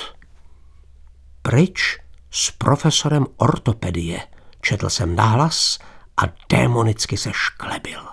Zvedl jsem transparent do výšky a opět se rozespíval a roztančil a dál povzbuzoval stále se zvětšující průvod, až se mi náš organizátor najednou ztratil z dohledu, kde si u sběrny vzorků stolic bezprostředně sousedící s oddělením gastroenterologie, a já jsem se najednou ocitl sám v čele snad několika stovek demonstrantů a v rukou jsem svíral transparent, který mi tak důvěřivě svěřil, jako by na něm závisel můj život. Rozhlédl jsem se kolem, poslední zbytek opatrnosti hodil za hlavu a směle vyrazil chodbou. Ostatní mě slepě následovali, neochvějně poslušní jako krysy a děti z Hamelnu, táhnoucí za krysařovou píšťalou. A pak jsem spatřil profesora chirurgie, jak chvátá chodbou přímo proti nám, a to těsně předtím, než uviděl on mě. Najednou jsem si vzpomněl, že co nevidět budou volat moje číslo.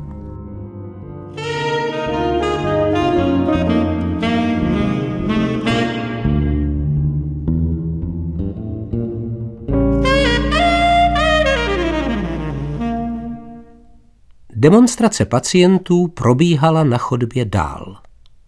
Zhluboka jsem se nadechl, zoufale se rozhlížel a pak jsem spolkl svou hrdost a krytý dvojicí zřízenců směřujících s plnými lůžkovými mísami do umývárny jsem se vytratil. Když už se zdálo, že vzduch je čistý, pokorně jsem se vplížil zpátky na ambulanci, koneckonců sázka je sázka, a zjistil jsem, že jsem tam jediný pacient.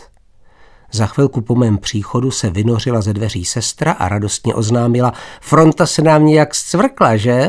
Co jste s nimi provedl? Odvedl jste je na protestní pochod nemocnicích? Ha, ha, ha. Ano, odpověděl jsem pravdivě.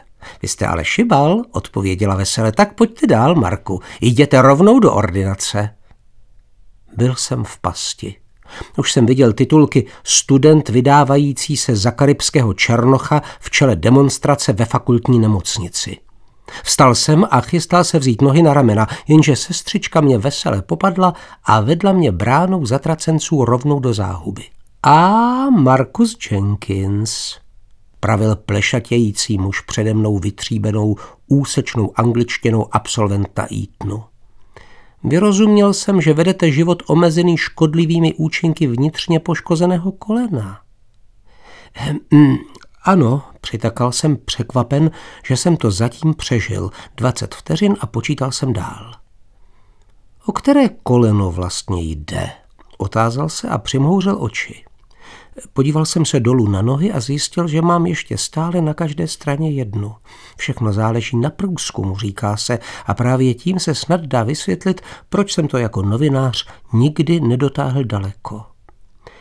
Tak jak to stojí ve vašich záznamech? Zeptal jsem se nevinně. Ona mě totiž zlobila obě a dneska se nemůžete spolehnout na nikoho, že vám odpoví přesně, že? Můj praktický lékař dělá ovšem, co může, ale... Pravé? Řekl doktor schválně. No ano, ano, vydechl jsem s úlevou, je to opravdu to pravé. Jistě jste všichni zažili ten okamžik, takový, kdy se vám přes protivenství osudu podařilo vytáhnout z pytle toho příslovečného králíka, kdy jste dosáhli skvělého úspěchu, třeba že všechno se kolem vás nepochopitelně spiklo proti vám a všichni kolem vás zkrachovali, kdy jste zdolali výšiny Ivristu, zatímco se ostatní nemohli hnout z místa. Je to úžasně vzrušující, povzbuzující pocit, jenže bohužel mě teď nečekal. Levé, oznámil profesor. Přistrčil mi záznamy blíž a dodal významně, a vy rozhodně nejste domorodec z Karibiku, že? Polkl jsem. Poznám, kdy jsem na lopatkách. Vlastně ani ne, přiznal jsem zdráhavě. Povzdechl si. Asi nějaká sázka, co? Už ho nebaví život v rychlém pruhu a schání jízdenku zpátky do fronty na sociální podporu. Líbilo by se mu dělat popeláře, pošťáka, nebo si snad schánět obživu po ulicích? Jak jste to poznal? Zeptal jsem se rezignovaně. No, začal a přísahám, že se mu chtělo smát. Už je to dlouho, co jsem konzultantem a viděl jsem snad všechno, co k vidění je. A kromě toho mě předem varovali, abych si na vás dal pozor. Vy jste Sparrow, že? Se zájmem jsem si přečetl všechny záznamy o vás. Bezděčně jsem se mu zadíval na ruku, spočívající klidně na záznamech ležících mezi námi, a skoro jsem nevnímal, skoro jsem nic nepoznával a v duchu jsem si říkal, co je vůbec špatného na tom být popelářem a protloukat se na ulici by snad dokonce mohla být zábava, ne? Ale pak se mi zrak začal zaostřovat a opět jsem se zamyslel. Co byste tedy dělal, kdybyste byl na mém místě a já na vašem? Zeptal jsem se zadumaně. Profesor Frankham se v křesle pohodlně opřel, sepjal ruce a s určitým zájmem mě pozoroval. Bez protestů bych se podal, navrhl konečně. Přijal bych jako muž každý trest, který by mě postihl. To vy jste přece vedl ty vzbouřence hlavní chodbou, že? A nejspíš bych začal uvažovat o nějaké jiné životní dráze, jak jsme o nich před chvílí hovořili. Ale v očích mu zajiskřilo a to mi dodalo odvahu, abych to dotáhl o kousek dál. Děkuji vám za upřímnost, pane profesore, odpověděl jsem, ale mohl bych vás ještě o něco požádat? Skoro si myslím, že věděl, co bude následovat. Zvedl byste, prosím, levý malíček? Vybídl jsem ho tiše. Třeba, že jste samozřejmě zcela správně poznal, že nejsem přesně vzato afrokaribský pacient s ošklivě postiženým pravým nebo levým kolenem, snad můžu stejně případně prohlásit, že považuji za velmi nepravděpodobné, že jste opravdu nespokojený ambulantní pacient, který na oko rozpoutá ve vlastní nemocnici nepokoje. Nemám pravdu, pane profesore? Profesor Frankham si dál hověl v křesle a rozvážně mě pozoroval. Já jsem se mu také díval do očí, vnímal jsem přitom jeho bílý plášť, oblek od Armányho i jeho zlomený malíček a ani jsem nedýchal. Prosím tě, pane Bože, modlil jsem se v duchu, dej mi znát, že mám pravdu. A potom se profesor zaplať pámbu rozesmál a chechtal se, až mu po tvářích tekly slzy. Natáhl se a z horní zásuvky psacího stolu vytáhl paruku, brýle a barevně tónované kontaktní čočky. Bez dalšího je položil na piják na stole. Vsadili se se mnou, začal zvolna a culil se od ucha k uchu. O šest bedínek špičkového šampaňského, že mi to neprojde. Takže dostanu, rozvedl to, šest bedínek vynikajícího, velmi vzácného šampaňského. A měl bych ještě upřesnit, že každá je o dvaceti čtyřech lahvích místo dvanácti, jak je to běžné. Co byste tomu řekl, kdybych vám přenechal tři? A To je hodně drahé pití, pane profesore, že? Zdůraznil jsem.